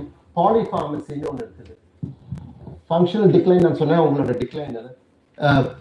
முப்பது வயசுல நீங்க நிறைய மாத்திரை சாப்பிட மாட்டீங்க அது எழுபது எண்பது வயசுல நிறைய மாத்திரை சாப்பிடுவீங்க ஸோ அது அதுக்கு பேர் தான் பாலிஃபார்மசி ஸோ நம்ம பாலிஃபார்மசி வந்து அதனால தான் நீங்கள் ஜீரியாட்ரிஷியனை பார்க்க வேண்டியது இருக்கும் எஸ்பெஷலி ஏன்னா இப்போ நீங்க பத்து மாத்திரை சாப்பிட வேண்டியது இருந்துச்சுன்னா ஃபார் எக்ஸாம்பிள் உங்களுக்கு ஹார்ட் ப்ராப்ளம் இருக்கலாம் கிட்னி ப்ராப்ளம் இருக்கலாம். அப்படி இருக்கும்போது உங்களுக்கு க- அதுக்கே ஒரு நாலஞ்சு இதுக்கு ஒரு நாலு சேர்த்தா ஒரு எட்டு மாத்திரை வந்துடும் ஆனால் அதை வந்து எட்டை எப்படி வந்து ஒரு ஆறோ இல்லை அஞ்சோ ஆக்குறதோ பார்க்கணும் ஏன்னா ஒரு ஒரு மாத்திரை இன்னொன்று மாத்திரையோட இன்ட்ராக்ட் பண்ணும். அது ஒரு ப்ராப்ளம் இன்னொரு ப்ராப்ளம் நிறைய மாத்திரை சாப்பிடும்போது அவங்களுக்கு வந்து ஒரு பாதிப்பும் வருது. சைடு எஃபெக்ட்ஸ் அதெல்லாம் இருக்குது ஸோ இதெல்லாம் ப்ரிவென்ட் பண்ணுறதுக்கு அந்த பாலிஃபார்மசியை அவாய்ட் பண்ணணும். இல்லை மெடிகேஷன்ஸை கம்மி பண்ண பார்க்கணும் அது வந்து உங்கள் டாக்டர் பார்த்து அதை சரி பண்ணுவோம் அதையும் பார்க்கணும் ஃப்ரெயிலிட்டி வந்து அது ஒரு பெரிய சப்ஜெக்ட் அது. அதாவது வந்து அது கியூமுலேட்டிவ் டிக்ளைனு ஒரு ஒரு வாட்டியும் ஃபால்ஸு இல்லை டெலீரியம் அப்படிலாம் வரும்போது ஃப்ரெயில் ஆகிடுறது ஸோ அதை பற்றி நம்ம ரொம்ப பேச வேண்டாம். ஸோ நம்ம இந்த ஃபால்ஸை பற்றி பேசலாம். ஏன்னா ஃபால்ஸ் வந்து ரொம்ப ஒரு இம்பார்ட்டண்ட்டான விஷயம். ஃபால்ஸ்னா என்னன்னா நம்ம நினைக்கிறோம். நம்ம சும்மா தடுக்கி தானே விழுந்தோம் ஒரு ட்ரிப்பு அதாவது ஒரு ட்ரிப்பிங்கு இல்லை ஸ்லிப்பிங்னு நம்ம சொல்கிறோம் Um, ஆக்சுவலாக நான் uh, சிட்னிலேருந்து இங்கே வந்தப்போ எங்கள் வீட்டு பாத்ரூமில் வந்து அழகாக வந்து ஒரு டைல்ஸ் போட்டு வச்சுருந்தாங்க. டைல்ஸ் வந்து முன்னாடி இருந்த டைல்ஸ்க்கு மேலே வந்து வேற மாதிரி ஒரு டைல்ஸ் போட்டிருந்தாங்க. அதை பார்த்து நான் ரொம்ப அப்ரிஷியேட் பண்ணேன். ஏன்னா அது வந்து அது கிரிப் டைல்ஸ் முன்னாடி போட்டிருந்தது வந்து ஸ்மூத் டைல் ஸ்மூத்தாக வழிக்கு போய் கீழே விடுற மாதிரி இருந்துச்சு. இப்போ வந்து அதுக்கு மேலே வந்து இது அது என்னோட நீஸ் வந்து ரெக்கமெண்ட் பண்ணியிருந்தாங்க. அது மாதிரி போடலான்னு. ஸோ அதனால எதுக்கு அதை சொல்கிறேன்னா நம்ம எப்போதுமே ஒரு பளபளப்பு இதுக்கெல்லாம் இது பண்ணக்கூடாது. ஃபங்க்ஷனல் இதையும் பார்க்கணும். ஸோ இங்கே வந்து ஒரு அந்த டைல்ஸ்க்கு மேலே அந்த ஒரு ஒரு சாதாரண விஷயம் தான் அது. ஒரு கிரிப்போட ஒன்று போடும்போது அந்த ஃபால்ஸ் ப்ரிவென்ஷன் பண்ண முடியுது இன்னொன்று வந்து அங்கேருந்து பாடம் கற்றுக்க வேண்டியது நம்ம இ- இன்னைக்கு இருக்கிற எங்க ஜென்ரேஷன் கிட்ட இருந்து நம்ம நிறைய பாடம் கற்றுக்கலாம் அவங்க இ- தப்பான ஒரு அபிப்பிராயம் இருக்குது. அவங்களுக்குலாம் ஒன்றும் தெரியாது போகாது. எல்லாம் நம்ம முதியோருக்கு தான் தெரியும்னு. ஏன்னா முதியோருக்கு தெரியும் அது ஓகே ஆனால் இன்னைக்கு இருக்கிற எங்க generation very smart and very clever so அதனால அது அவங்க கிட்ட இருந்தும் நம்ம நிறைய பாடம் கற்றுக்கணும் ஸோ um, அது இம்பார்ட்டண்ட்டு ஸோ எனி ஃபால்ஸ் வந்து கேன் பிரேக் யுவர் போன் அதுக்கு once your phone is broken அதில் வந்து பெரிய லாங் டேர்ம் டிசபிலிட்டி ப்ராப்ளம்ஸ்லாம் இருக்குது. அண்ட் தென் நம்ம அறுபத்தஞ்சு வயசுக்கு மேலே ஒரு ஸ்டாட்டிஸ்டிக்ஸ் என்ன சொல்லுதுன்னா நாலில் ஒருத்தர் ஒருத்தர் அறுபத்தஞ்சு வயசுக்கு மேலே இருக்கவங்க கீழே விழுறாங்க. ஒரு வருஷத்துல பார்த்தா. நாலில் ஒருத்தர் விழுறாங்க. ஸோ இந்த நாலில் ஒருத்தர் அறுபத்தஞ்சு வயசுக்கு மேலே. அது வந்து வயசு ஆக அந்த ஃபால்ஸ் ரிஸ்க் வந்து அதிகமாகுது. அந்த ஃபால்ஸ் ரிஸ்க்னால வர காம்ப்ளிகேஷன்ஸும் அதிகமாகுது. இதை பற்றியும் தெரிஞ்சுக்கணும். இன்னொரு குரூப் ஆஃப் பீப்புள் இருக்கிறாங்க. ஃபியர் ஆஃப் ஃபாலிங்னு அவங்க கீழே விழுந்திருக்க மாட்டாங்க. இது வரைக்கும் விழுந்தே இருக்க மாட்டாங்க. ஆனா அவன் சொந்தக்காரன் விழுந்திருப்பான். அதை பார்த்துட்டு ஐயோ நான் ஊந்துருவேன் ஊந்துருவேன் ஊந்துருவேன்னு உட்காந்து சேர் விட்டு எந்திக்க மாட்டாங்க. சரி இது இதுக்கு பேர் தான் ஃபியர் ஆஃப் ஃபாலோயிங் அது. ஸோ ஆக்சுவலாக அவங்க ஏன் அந்த பயம் அவங்களுக்கு வருது? எங்கே நான் எழுந்திரிச்சு நடந்தா நான் வந்து கீழே விழுந்துருவேனோ? ஸோ அப்படி ந- நடக்கும் போது இதான் அதுதான் அவங்களோட இது. ஏன்னா அவங்களோட கான்சிக்வன்சஸ் நினச்சி பயம். ஐயோ என்னோட போன் உடஞ்சிருமோ? அதுக்கப்புறம் நான் பெட் ரிட்டன் ஆகிடுவோன்னு நினச்சிட்டு இருக்கிறாங்க. ஆனால் அந்த பேரடாக்ஸ் என்னன்னா அந்த ஐரனி ஆஃப் இது என்னன்னா அவங்க அந்த பயம் தான் அவங்களை கொள்ளுது அந்த அவங்க நடக்கிறது ஏன்னா வந்து அவங்க எவ்வளோ தூரம் ஆக்டிவாக இருக்கிறாங்களோ அதுதான் வந்து அவங்கள வந்து சரிப்படுத்தும். Um, ஸோ வந்து இவங்க வந்து பயத்தினாலேயே அவங்க வந்து நான் ஃபால்ஸ் ஆயிடுவேனா ஆயிடுவேனா நினைக்கிறதுனாலேயே அவங்களுக்கு அந்த ஃபால்ஸ் ஆனால் என்ன வரக்கூடிய கான்சிக்வன்ஸ் ஃபால்ஸ் ஆகாமையே வந்துடும் ஸோ அது தெரிஞ்சுக்கணும். ஸோ அதனால அந்த பயம் வேண்டாம். ஃபால்ஸுக்கு ஃபால்ஸ்க்கு ப்ரிவென்டிவ் ஆக்டிவிட்டிஸ் என்ன நெசசரி மெத்தட்ஸ் இருக்கோ அதை பண்ணிட்டு பண்ணுறத பண்ணணும். இல்லைன்னா வந்து பக்கத்து வீட்டுக்காரன் உழுந்தான் எதிர் வீட்டுக்காரன் உழுந்தான பற்றி கவலையே பட வேண்டாம். அதுலேருந்து பாடம் மட்டும் கற்றுக்கணும் அவன் ஏன் உழுந்தான் அவன் பாத்ரூம்ல என்ன டைல்ஸ் போட்டிருக்கான் மட்டும் பார்த்தா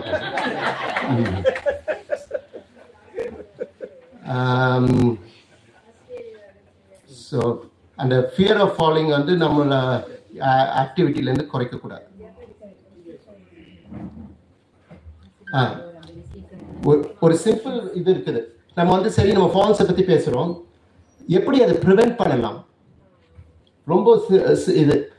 அறுபது வயசுக்கு மேலே நிறைய பேருக்கு கேட்ராக்ட் வர ஆரம்பிச்சிடும் கண்ணில் பொறா வருதுன்னு சொல்கிறாங்கல்ல கேட்ராக்ட் கேட்ராக்ட் அதுவே மற்ற கண்டிஷன்ஸ் இருக்குது. குளாக்கோமாஸ் இருக்குது மேக்லர் டீஜெனரேஷன்ஸ் இதெல்லாம் இருக்குது. அதே மாதிரி காது கேட்கறதும் குறைய ஆரம்பிக்கும். காது கேட்கறது குறையும் போது அவங்களுக்கு வந்து க- கண்ணும் கண் பார்வையும் காது கேட்கறதும் குறையும் போது அவங்களுக்கு வந்து டிமென்ஷியா ரிஸ்க்கும் ரொம்ப அதிகமா இருக்குதுன்னு எல்லா ரிசர்ச்சும் சொல்லுது. நான் ஃபால்ஸ் பத்தி நான் வரேன் நான். அதுக்கு முன்னாடி வந்து இதை பத்தி சொல்லிடுறேன் எல்லாரும் நினைச்சுப்பாங்க காது கேட்கறது தானே என்ன ஒரு பெரிய பிரச்சனை ஏன்னா இதுல ஒரு பெரிய இது இருக்குது. காது கேட்காதவங்களுக்கு எந்த பிரச்சனையும் கிடையாது. சுத்தி இருக்கிறவங்களுக்கு தான் பிரச்சனை. கத்தி கத்தி கத்தி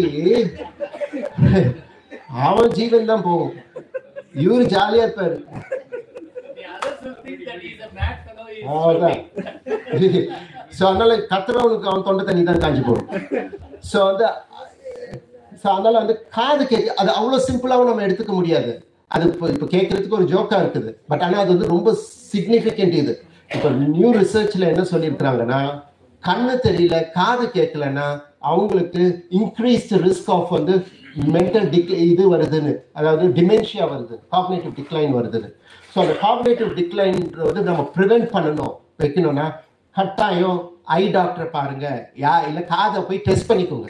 ரொம்ப ரொம்ப இம்பார்ட்டன்ட் நாங்கள் ஆஸ்திரேலியாவில் என்ன பண்ணுவோம்னா எல்லாருக்கும் அறுபது வயசுல கம்பல்சரி எல்லாருக்கும் கண்ணு செக்கு காது செக்கு காதுலேருந்து அறுபத்தஞ்சு வயசுல எல்லாருக்கும் ஒரு காது மிஷின் வர மாட்டி விட்டுருவாங்க. அது அது ஒரு பெரிய பிஸ்னஸ் அது வேற விஷயம். ஆனா வந்து அறுபத்தஞ்சு வயசுல வந்து அந்த காது மிஷின் மாட்டி விடும்போது அது பிசினஸா தெரிஞ்சா கூட அது ஒரு பெரிய நன்மை இருக்குது. இல்லைன்னா கவர்மெண்ட் வந்து இவங்க டிமென்ஷியா வந்து அவன் பார்த்துட்டு இருந்தா கவர்மெண்ட் இன்னும் நிறைய செலவு பண்ணணும். அது ரெண்டாயிரத்தி ஐநூறு டாலர் கொடுத்து பண்ணிட்டா முடிஞ்சு போச்சு. கவர்மெண்ட் அப்படிதான் அவங்க கணக்கு போடுவாங்க. அவங்க கணக்கு அது மனக்கணக்கு நம்ம மனக்கணக்கு வேற.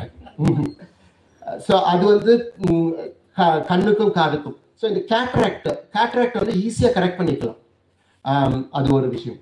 இன்னொன்று என்ன ஒரு விஷயம்னா நம்ம வந்து கேட்ராக்ட் முத்தின ஸ்டேஜ் தான் அது பாதிக்கும் அப்படி கிடையாது.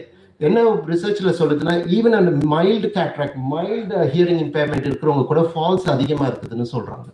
ஸோ அதெல்லாம் நம்ம கரெக்ட் பண்ணிக்கிட்டா ஈஸி ஸோ சிம்பிள் திங்ஸ் சிம்பிளாக நம்ம சால்வ் பண்ணலாம்.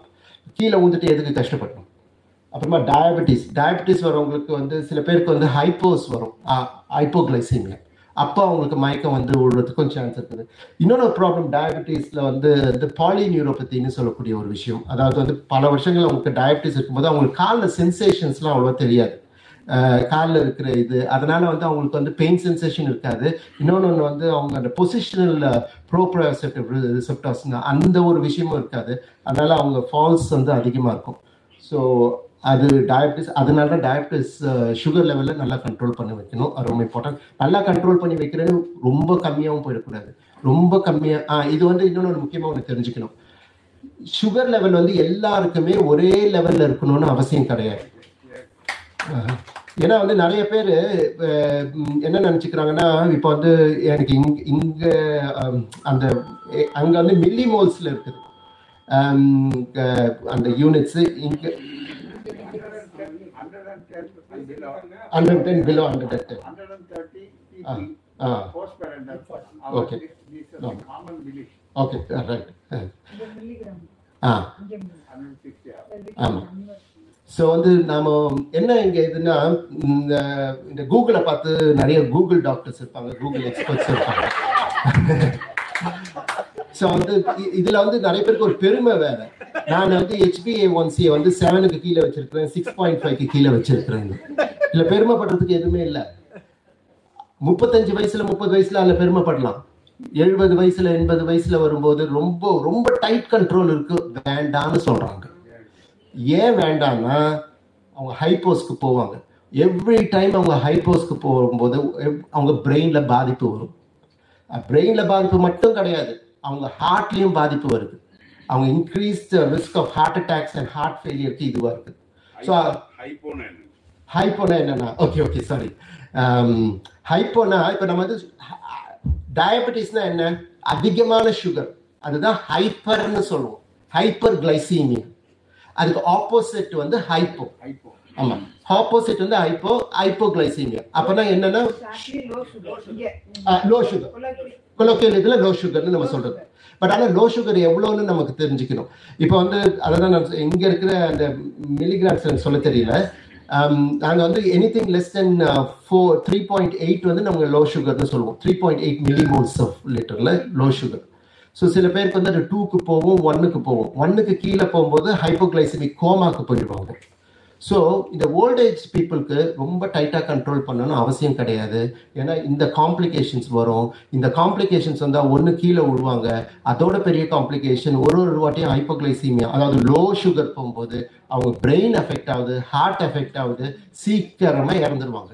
ஸோ இதில் வந்து எந்த பெருமையும் இல்லை. என்னோட HB one C seven seven point five இருக்குதுன்னு ஒரு பெரிய ஒரு சர்டிஃபிகேட் வச்சு வீட்டில் மாட்டுறதுக்கு எந்த ஒரு அவசியமும் கிடையாது. ம். அதே மாதிரி நான் இன்கான்டினன்ஸ் சொன்னேன்ல. இன்கான்டினன்ஸ்னா அதெல்லாம் நமக்கு வந்து அந்த யூரினரி இன்கான்டினன்ஸ் சொன்னேன். அந்த யூரின் இந்த ஃபால்ஸ்க்கு அதுவும் ரிலேட்டட் ஏன்னா வந்து அவங்களுக்கு திடீர்னு ஒரு ஏர்ஜ் வரும் போகணும்னு பாத்ரூமுக்கு போகணும்னு. அப்போ திடீர்னு ஓடும்போது அவங்க கீழே விழுறதுக்கு நிறைய சான்ஸ் இருக்குது. ஸோ இதனால அந்த இன்கான்டினன்ஸை நம்ம கட்டாயம் ட்ரீட் பண்ணியே ஆகணும். அது ஒரு விஷயம். இது வந்து ஃபீமேல்ஸ்க்கு அதிகமாக இருக்கும். மேல்ஸ்க்கும் வந்து இப்போ ரொம்ப காமனாக பார்க்குறோம். ஏன்னா வந்து அவங்களுக்கு இந்த ப்ராஸ்டேட் என்லார்ஜ்மெண்ட் இருக்கிறதுனால வந்து அந்த மேல்ஸ்க்கும் இருக்கிற ஒரு விஷயம் இருக்குது ஸோ வந்து அதே மாதிரி வந்து மேல்ஸ்க்கும் ப்ராஸ்டேட் என்லார்ஜ்மெண்ட்ல இன்கான்டினன்ஸ் வந்துச்சுன்னா அதை வந்து நம்ம ஈஸியாக அட்ரஸ் பண்ணலாம். ஸோ இதெல்லாமே வந்து ட்ரீட் பண்ணக்கூடிய விஷயங்கள் ட்ரீட் பண்ண முடியாத விஷயங்கள் கிடையாது. எதெல்லாம் நம்மளால முடியுமோ அதெல்லாம் நம்ம பண்ணலாமே. அதுதான் நான் சொல்றேன். அதே மாதிரி வந்து அந்த டிமென்ஷியா இருக்கிறவங்களுக்கு mild dementia mild cognitive impairment இருக்கிறவங்களுக்கும் ஃபால்ஸ் வருது. நான் சொன்ன அந்த சார்கோபீனியா அதாவது மசில் மாஸ் அந்த மசில் மாஸ் மசில் ஸ்ட்ரென்த் இல்லாதவங்களுக்கும் அந்த பேலன்ஸ் இஷ்யூனால ஃபால்ஸ் வருது. பாஸ்டரல் ஹைப்போடென்ஷன் அப்போ ஷூஸ் நம்ம வந்து ரொம்ப ஈஸியாக எடுத்துக்கிறோம். ஏதோ ஒரு ஷூவை போட்டுக்கிறோம். ஏதோ ஒரு இது என் ஷூ பத்தில் எங்கள் அப்பா செருப்பை போட்டுட்டு போகிறது அங்கே செருப்பு இல்லாட்டி வேற ஒருத்தவங்க. அப்படி பண்ணக்கூடாது. அது ரொம்ப இம்பார்ட்டண்ட்டு ஏன்னா வந்து அந்த செருப்பு சரியா ஃபிட்டிங் இல்லாட்டி தடுக்கி விடுறதுக்கு நிறைய சான்ஸ் இருக்குது.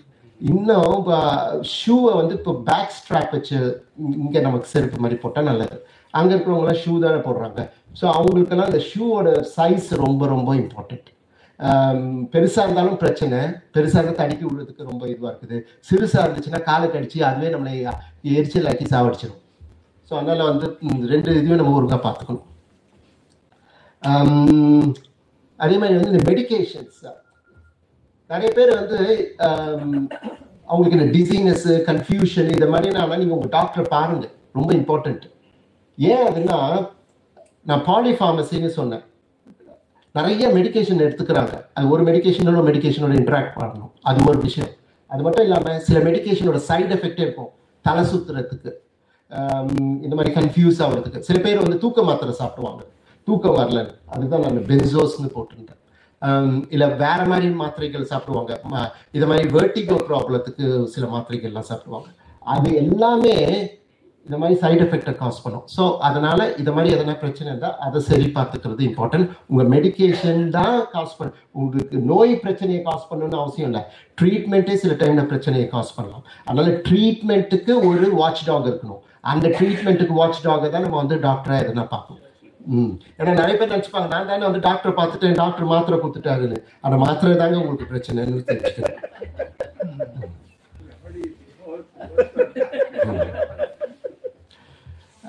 இன்னொன்று வந்து நம்ம வீட்டில் வந்து இங்கே நம்ம நிறைய கார்பெட் ரக்ஸ் எல்லாம் யூஸ் பண்ணுறது இல்லை ஆனால் சில வீட்டில் யூஸ் பண்ணுறோம் இப்போ வந்து நம்ம அதனால தான் வந்து சில வீட்டில் கார்பெட்டு ரக்ஸ் இது மாதிரிலாம் இருந்துச்சுன்னா அஹ், பிஞ்சு போயிருந்துச்சுன்னா அதில் கால் மாட்டி கீழே விழுந்துடலாம். ஸோ இதை மாதிரி விஷயத்தெல்லாம் பார்த்து சேஃப்டி இஷ்யூஸ் பண்ணுறது ரொம்ப இம்பார்ட்டண்ட்டு ஸ்லிப்பரி பாத்ரூம் சொன்னேன். இப்போ இதுல சொல்லும்போது இது இது இது பார்க்கறதுக்கு சிம்பிள் இதுவா இருக்குது. ஆனா இது எவ்வளோ ஒரு பெரிய ஒரு ஃபால்ஸ் ப்ரிவென்ஷன் இருக்குது. அதே மாதிரி நான் அன்னைக்கு வெள்ளிக்கிழமை ஐயா கூட பேசிட்டு இருக்கும்போது ஐயா ஒரு விஷயத்த சொன்னாங்க. அது எனக்கு வந்து ஒரு இதுவா இருந்துச்சு.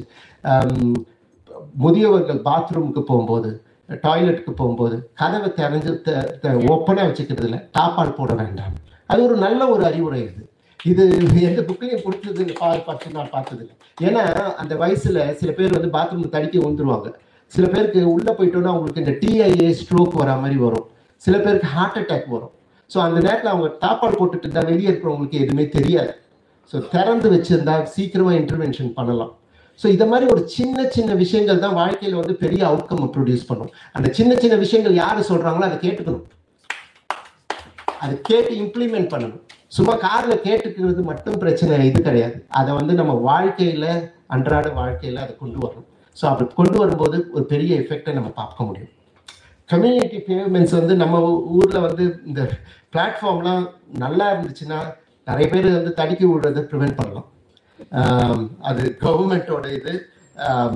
நாம் பெருசாக எதுவும் பண்ண முடியாது. ஆனால் அது கவர்மெண்ட் இனிஷியேட்டிவ் ஐயா கவர்மெண்ட்டுக்கு அட்வைஸ் கொடுக்கலாம். ம், அந்த ஃபால்ஸ் ப்ரிவென்ஷன்ல வந்து நான் திரும்பி கொஞ்சம் சொல்லிடுறேன். இப்போ வந்து முக்கியமாக இந்த ஃபால்ஸ் ப்ரிவென்ஷனுக்கு இன்னும் சில ஆக்டிவிட்டிஸ் இந்த ரெகுலர் எக்ஸசைசஸ் ரெகுலர் எக்ஸசைஸ் தான் நான் ஒன்று சொன்னேன். ஒரு thirty minutes of regular walk or forty five minutes even thirty minutes is sufficient enough regular walk every day quick brisk walking சும்மா ஸ்லோ வாக்கிங் இல்லை. நானும் நடந்தேன்னு சொல்கிறது இல்லை. நல்லா குயிக்காக பிரிஸ்காக வாக் பண்ணி போகும்போது நம்மளோட மசில்ஸ் ஜாயின்ஸ் எல்லாமே அதில் இதுவாகும். அது இம்பார்ட்டன்ட் இன்னொன்று நான் வந்து இந்த வெயிட் பேரிங் எக்ஸசைஸ் பற்றி சொன்னேன் கொஞ்சம் கொஞ்சம் வெயிட் தூக்குறது. அதே மாதிரி வந்து படிக்கட்டு ஏறிடலாம் படிக்கட்டு இது ஏறும்போதும் நம்மளோட மசில்ஸ் எல்லாம் ரொம்ப நல்லா ஸ்ட்ரென்த் ஆகும்.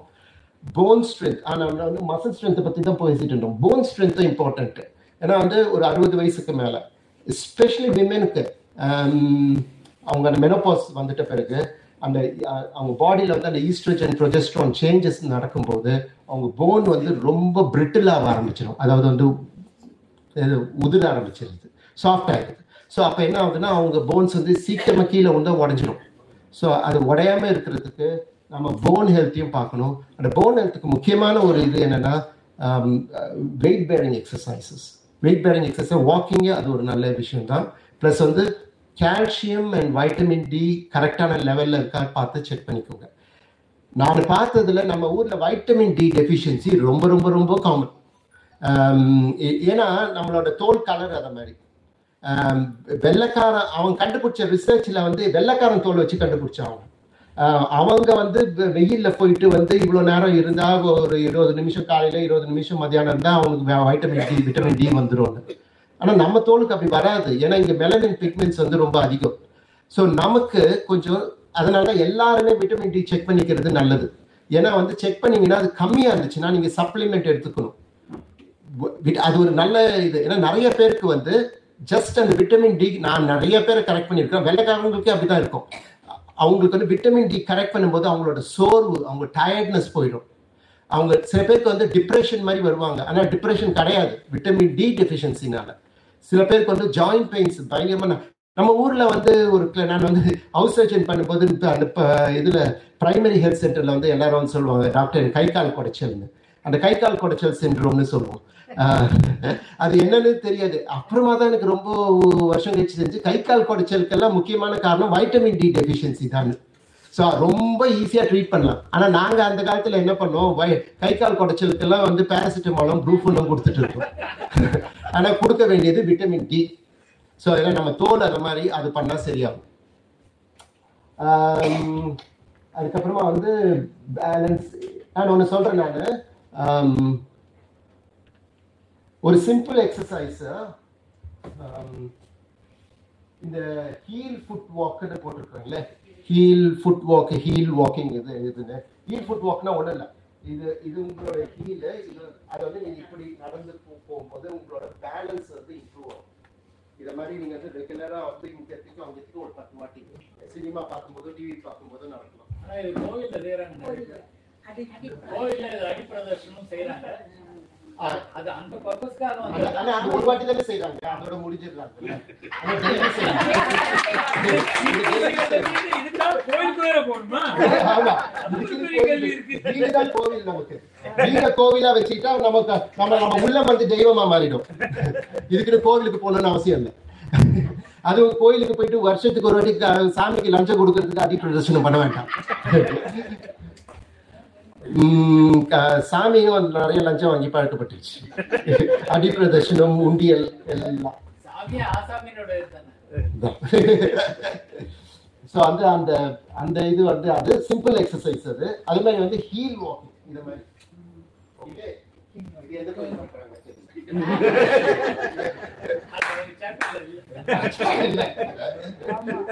அதுக்கப்புறம் இது மாதிரிலாம் பண்ணும்போது இது மாதிரி ஒரு ஒரு அஞ்சு நிமிஷம் பண்ணுங்க போதும் daily okay heel walking toe walking. அப்புறமா அங்க பிரதர்ஷன் அங்க அடிப்பிர-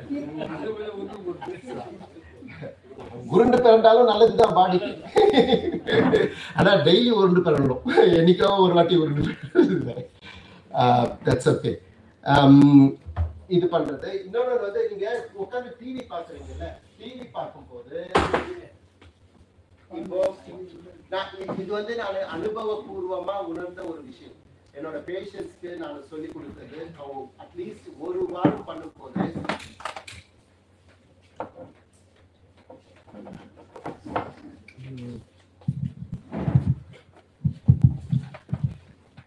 இதை என்னோட பேஷண்ட்ஸ்க்கு நான் சொல்லி கொடுப்பேன். அவங்க அதை வந்து நிறைய பேருக்கு வந்து இந்த மாதிரி பேலன்ஸ் இஷ்யூ இருக்கும். கீழே விழுந்துருவாங்க. ஏன்னா அது மெயின் அந்த மசில் ஸ்ட்ரென்த் இல்லாததுனால. ஸோ பேலன்ஸ் வந்து இம்ப்ரூவ் பண்ண வித்தின் ஒன் வீக்கில் ஃபிஃப்டி பர்சன்ட் அவங்க வந்து கொடுப்பா சொல்லுவாங்க. என்னோட வந்து நான் நான் இப்போ கீழே விழுறது வந்து எவ்வளோ அவாய்ட் ஆச்சு. ப்ளஸ் வந்து அவங்களோட நடக்கும்போது தடுமாறி நடப்பாங்க.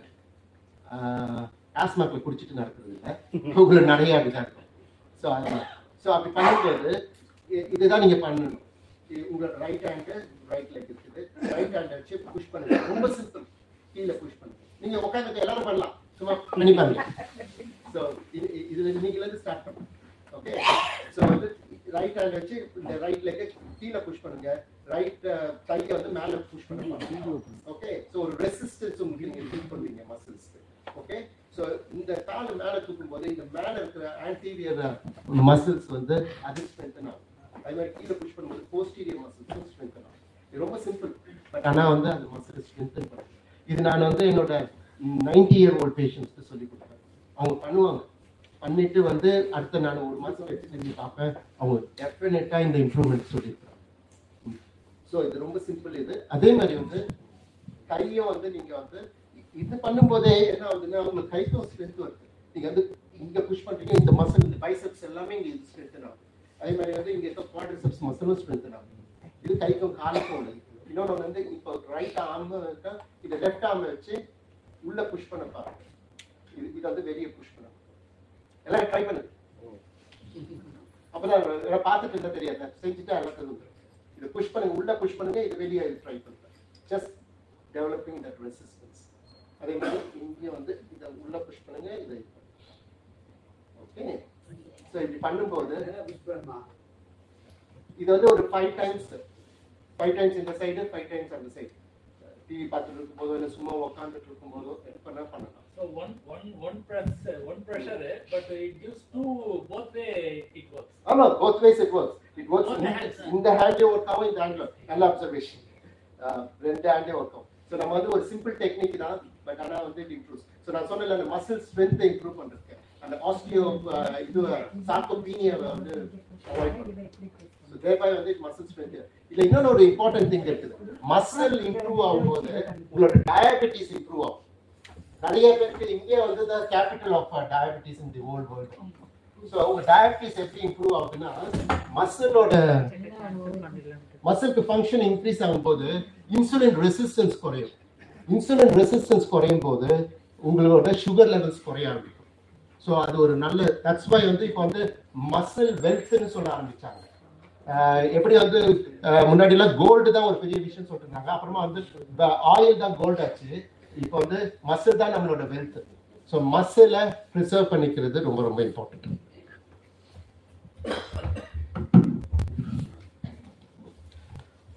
ஆ இன்னொரு ஒன்று இது ஒரு சிம்பிள் எக்ஸசைஸ் தான். இது பேலன்ஸ்டு ஸோ ஒரு சேர் மாதிரி ஒன்று வச்சுக்கோங்க. ஏன்னா ஒரு ஸ்மால் சப்போர்ட்டுக்கு ஒரு காரில் நிற்க பாருங்க. இப்போ கொஞ்சம் ஃபிஃப்டி சிக்ஸ்டியில் இருக்கும். சேர் எல்லாமே கூட நிற்கலாம் இது மாதிரி ஒரு எவ்வளோ நிற்க முடியுமோ நில்லு. இது சேர் இருந்துச்சுன்னா இன்னும் கொஞ்சம் நேரம் ப்ரோக்ராம் சப்போர்ட் சப்போர்ட் அதே மாதிரி இந்த இதுலேயும் நிற்கலாம் சரிங்களா? ஸோ அது மாதிரி வந்து ஒரு ten minutes five to ten minutes பண்ணீங்கன்னா definitely improves your balance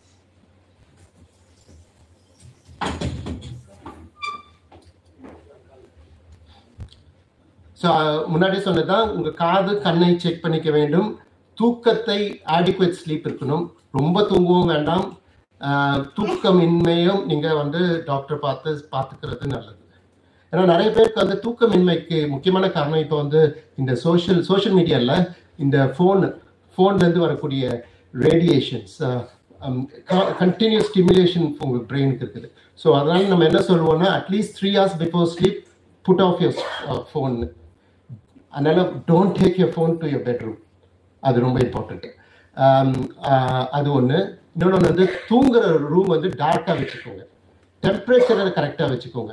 Too cold or too hot is not conducive to sleep இன்னொன்று ஒன்று வந்து சாப்பாடை வந்து ஒரு ரெண்டு மணி நேரத்துக்கு முன்னாடி சாப்பிட்டுக்கணும். ரெண்டு ரெண்டரை மணி நேரத்துக்கு முன்னாடி சாப்பிடணும். சாப்பிட்டோன்னே போய் தூங்குற பழக்கம் நல்லது கிடையாது. ஸோ இது மாதிரிலாம் வந்து அந்த ஸ்லீப் ஹைஜீன்னு சொல்லுவோம். அதே மாதிரி காஃபி டீ எல்லாம் வந்து இப்போ எட்டு மணிக்கு ஒன்பது மணிக்கு தூங்குறீங்கன்னா கடைசி காஃபி டீ வந்து மூணு மணி நாலு மணிக்கு தான் இருக்கணும். அதுக்கு மேலே நீங்கள் குடிக்கும்போது பிரெயின் ஸ்டிமுலேஷன் ஆகும் தூக்கம் வராது. அதுக்கு தூக்க மாத்திரை போடுறது சொல்யூஷன் கிடையாது. நிறைய பேர் தூக்க மாத்திரையிலேயே வாழ்ந்துன்னு இருக்கிறாங்க. தூக்க மாத்திரையை வந்து நான் சப்போர்ட் பண்ண மாட்டேன். ஷார்ட் டேர்ம்க்கு ஓகே லாங் டேர்ம்க்கு சரி கிடையாது. ஏன்னா அது வந்து பிரெயின் டிக்ளைனுக்கு கொண்டு போகும். ஃபால்ஸ் அதிகப்படுத்தும். ஸோ அதனால தூக்க மாத்திரைக்கு அட்வைஸ் பண்ண நல்லது கிடையாது. ஸோ இதெல்லாம் நம்ம முன்னாடியே பண்ணோம். அதுக்கப்புறமா நிறைய பேருக்கு இதெல்லாம் பண்ணி கூட அவங்களுக்கு கீழே விழுறாங்கன்னா கூச்சமே படாதீங்க. ஒரு கேன் இது இருக்குல்ல? Stick walking stick so walking ஸ்டிக்கை use பண்ணணும். இது ரொம்ப இம்பார்ட்டன்ட் நிறைய பேர் அந்த வேனிட்டின்னு சொல்லுவாங்க. தற்பெருமை. ஐயோ எனக்கு இதில் போனால் நான் கிழவன்னு சொல்லிடுவாரு. அதெல்லாம் ஒன்றும் இல்லை. நம்ம வந்து அது ரொம்ப இம்பார்ட்டண்ட் ஸோ அந்த கேனை யூஸ் பண்ணுறது சம்டைம்ஸ் வந்து ரொம்ப இது மாதிரி இது வச்சுன்னா சம்டைம்ஸ் கேனு கூட அதாவது இந்த வாக்கிங் ஸ்டிக்கில் சப்போர்ட் பண்ணி அந்த வீலர் வாக்கர் இருக்கும். அதை சப்போர்ட் பண்ணிட்டு நடந்து போகணும். ஸோ இதை மாதிரி விஷயத்தையும் நம்ம யூஸ் பண்ணிக்கலாம். ஆ வீட்டில் வந்து பாஸ் வச்சுட்டு பாத்ரூம் பாத்ரூம்ல இருந்து எழுந்திக்கும் போது வைக்கும் போது அதெல்லாம் அது அங் அங்கே வந்து இந்த ஆக்குபேஷன் தெரபிஸ்ட்னு இருப்பாங்க. அவங்க வந்து அதெல்லாம் வீட்டில் வந்து ஃபிட் பண்ணி கொடுத்துருவாங்க. அது வந்து அங்கே கவர்மெண்ட்டே அதெல்லாம் பண்ணி கொடுக்கும். ம். ஏன்னா வந்து கவர்மெண்ட் எப்படி பார்ப்பாங்கன்னா இவ- இவங்க கீழே விழுந்துட்டாங்கன்னா இவன் ஹாஸ்பிட்டலுக்கு வந்தானா ஒரு நாளைக்கு அவன் ஹாஸ்பிட்டல் அவங்க நாலாயிரம் டாலர் செலவாகும். இவங்க நாலாயிரம் டாலர் செலவு பண்றதா? நூறு டாலர் செலவு பண்ணி ஆக்குபேஷன் தெரபிஸ்ட் வச்சுட்டு இது பண்றதா? இதுதான் அவனோட கால்குலேஷன் அந்த கால்குலேஷன் நல்ல கால்குலேஷன் அது அவனுக்கும் பெனிஃபிஷியல் பேஷண்ட்டுக்கும் பெனிஃபிஷியல் ஸோ நம்ம ஊர்ல வந்து என்னென்ன ஐயோ கவர்மெண்ட் செலவு பண்ணணுமா? எப்படி கவர்மெண்ட் செலவு பண்ணா கவர்மெண்ட் கஜானா இன்னும் கொஞ்சம் நல்லா இருக்கும். இல்லைன்னா கவர்மெண்ட் கஜானா தான் காலியாகும். ஏன்னா ஹாஸ்பிட்டல் வந்து அவன் கழுத்த இருப்பான். ம். Tamil Nadu government started to initiated ஆஹா அது வந்து ஜீரியாட்ரிக் ஸ்பெஷல் வார்டு ம்ஹும். அதுல வந்து side bars non slippery good. எல்லா hospital district hospital tertiary hospital எல்லாத்துலயுமே வந்து. ஈவன் பிஹெச்ல கூட வந்து ஸ்டார்டட் ஆ நீங்க சொன்னது பண்ணிருக்காங்க சார் இப்போ. தமிழ்நாடு. கவர்மெண்ட் வந்து இப்போ ட்ரைனிங்லாம் கொடுக்குறாங்க ஸ்டாஃப் டாக்டர்ஸ்க்கு ஜீரியாட்ரிக் ட்ரைனிங் ஸ்பெஷலா கொடுத்து அவங்க வந்து ஸ்பெஷலா ஜீரியாட்ரிக்கு வந்து இம்பார்ட்டன்ஸ் இப்போ நவடேஸ் தேங்க்ஸ் மேடம் மேடம் ஒரு நல்ல ஒரு கருத்து சொன்னாங்க. நிறைய பேருக்கு தெரியாது தமிழ்நாடோட ஹெல்த் ஸ்ட்ரக்சர் இருக்குது இல்லை ஹெல்த் இன்ஃப்ராஸ்ட்ரக்சர் அது வந்து in par with European and Singaporean இது நிறைய பேருக்கு தெரியாது. எப்போ பார்த்தாலும் குறை கண்டுபிடிச்சிட்டு இருக்காங்க உண்மைன்னா என்னன்னு தெரியாம குறை கண்டுபிடிக்கிறது உண்மையை தெரிஞ்சுக்கிட்டு பேசுறானே பேச மாட்டான். Uh, ஏதோ பேசணுன்றதுக்காக பேசுவான். இந்த ஹெல்த் நான் வந்து தமிழ்நாடு கவர்மெண்ட்ல வேலை செஞ்சிருக்கிறேன். இங்கிலாண்டில் வேலை செஞ்சுருக்கிறேன் ஆஸ்திரேலியாவில் வேலை செஞ்சிருக்கிறேன் அயர்லாண்டில் வேலை செஞ்சுருக்கிறேன். இங்கே இருக்கிற இன்ஃப்ராஸ்ட்ரக்சரும் அங்கே இருக்கிற இன்ஃப்ராஸ்ட்ரக்சர் இன்ஃபேக்ட் வந்து இங்கே வந்து sometimes it's better than they so இது நமக்கு தெரிஞ்சுக்கணும். யாருன்னா வந்து இது மாதிரி வந்து இன்னும் இங்கே வந்து ஒன்றும் கிடைக்கல போகல. இருக்கிற பாப்புலேஷனையும் பார்க்கணும்ல. ஆம், எவ்வளவு இந்த இதில் நமக்கு இவ்வளோ கிடைக்குதுன்னா அதுக்கு நம்ம கிராட்டிடியூடாக இருக்கணும். குறை கண்டுபிடிச்சிக்கிட்டு எப்போ பார்த்தாலும் கவர்மெண்ட்டை குறை சொல்லிட்டு இருக்க வேண்டாம். நம்ம என்ன கன்ஸ்ட்ரக்டிவாக பண்ண முடியுமோ அதை பண்ணலாம்.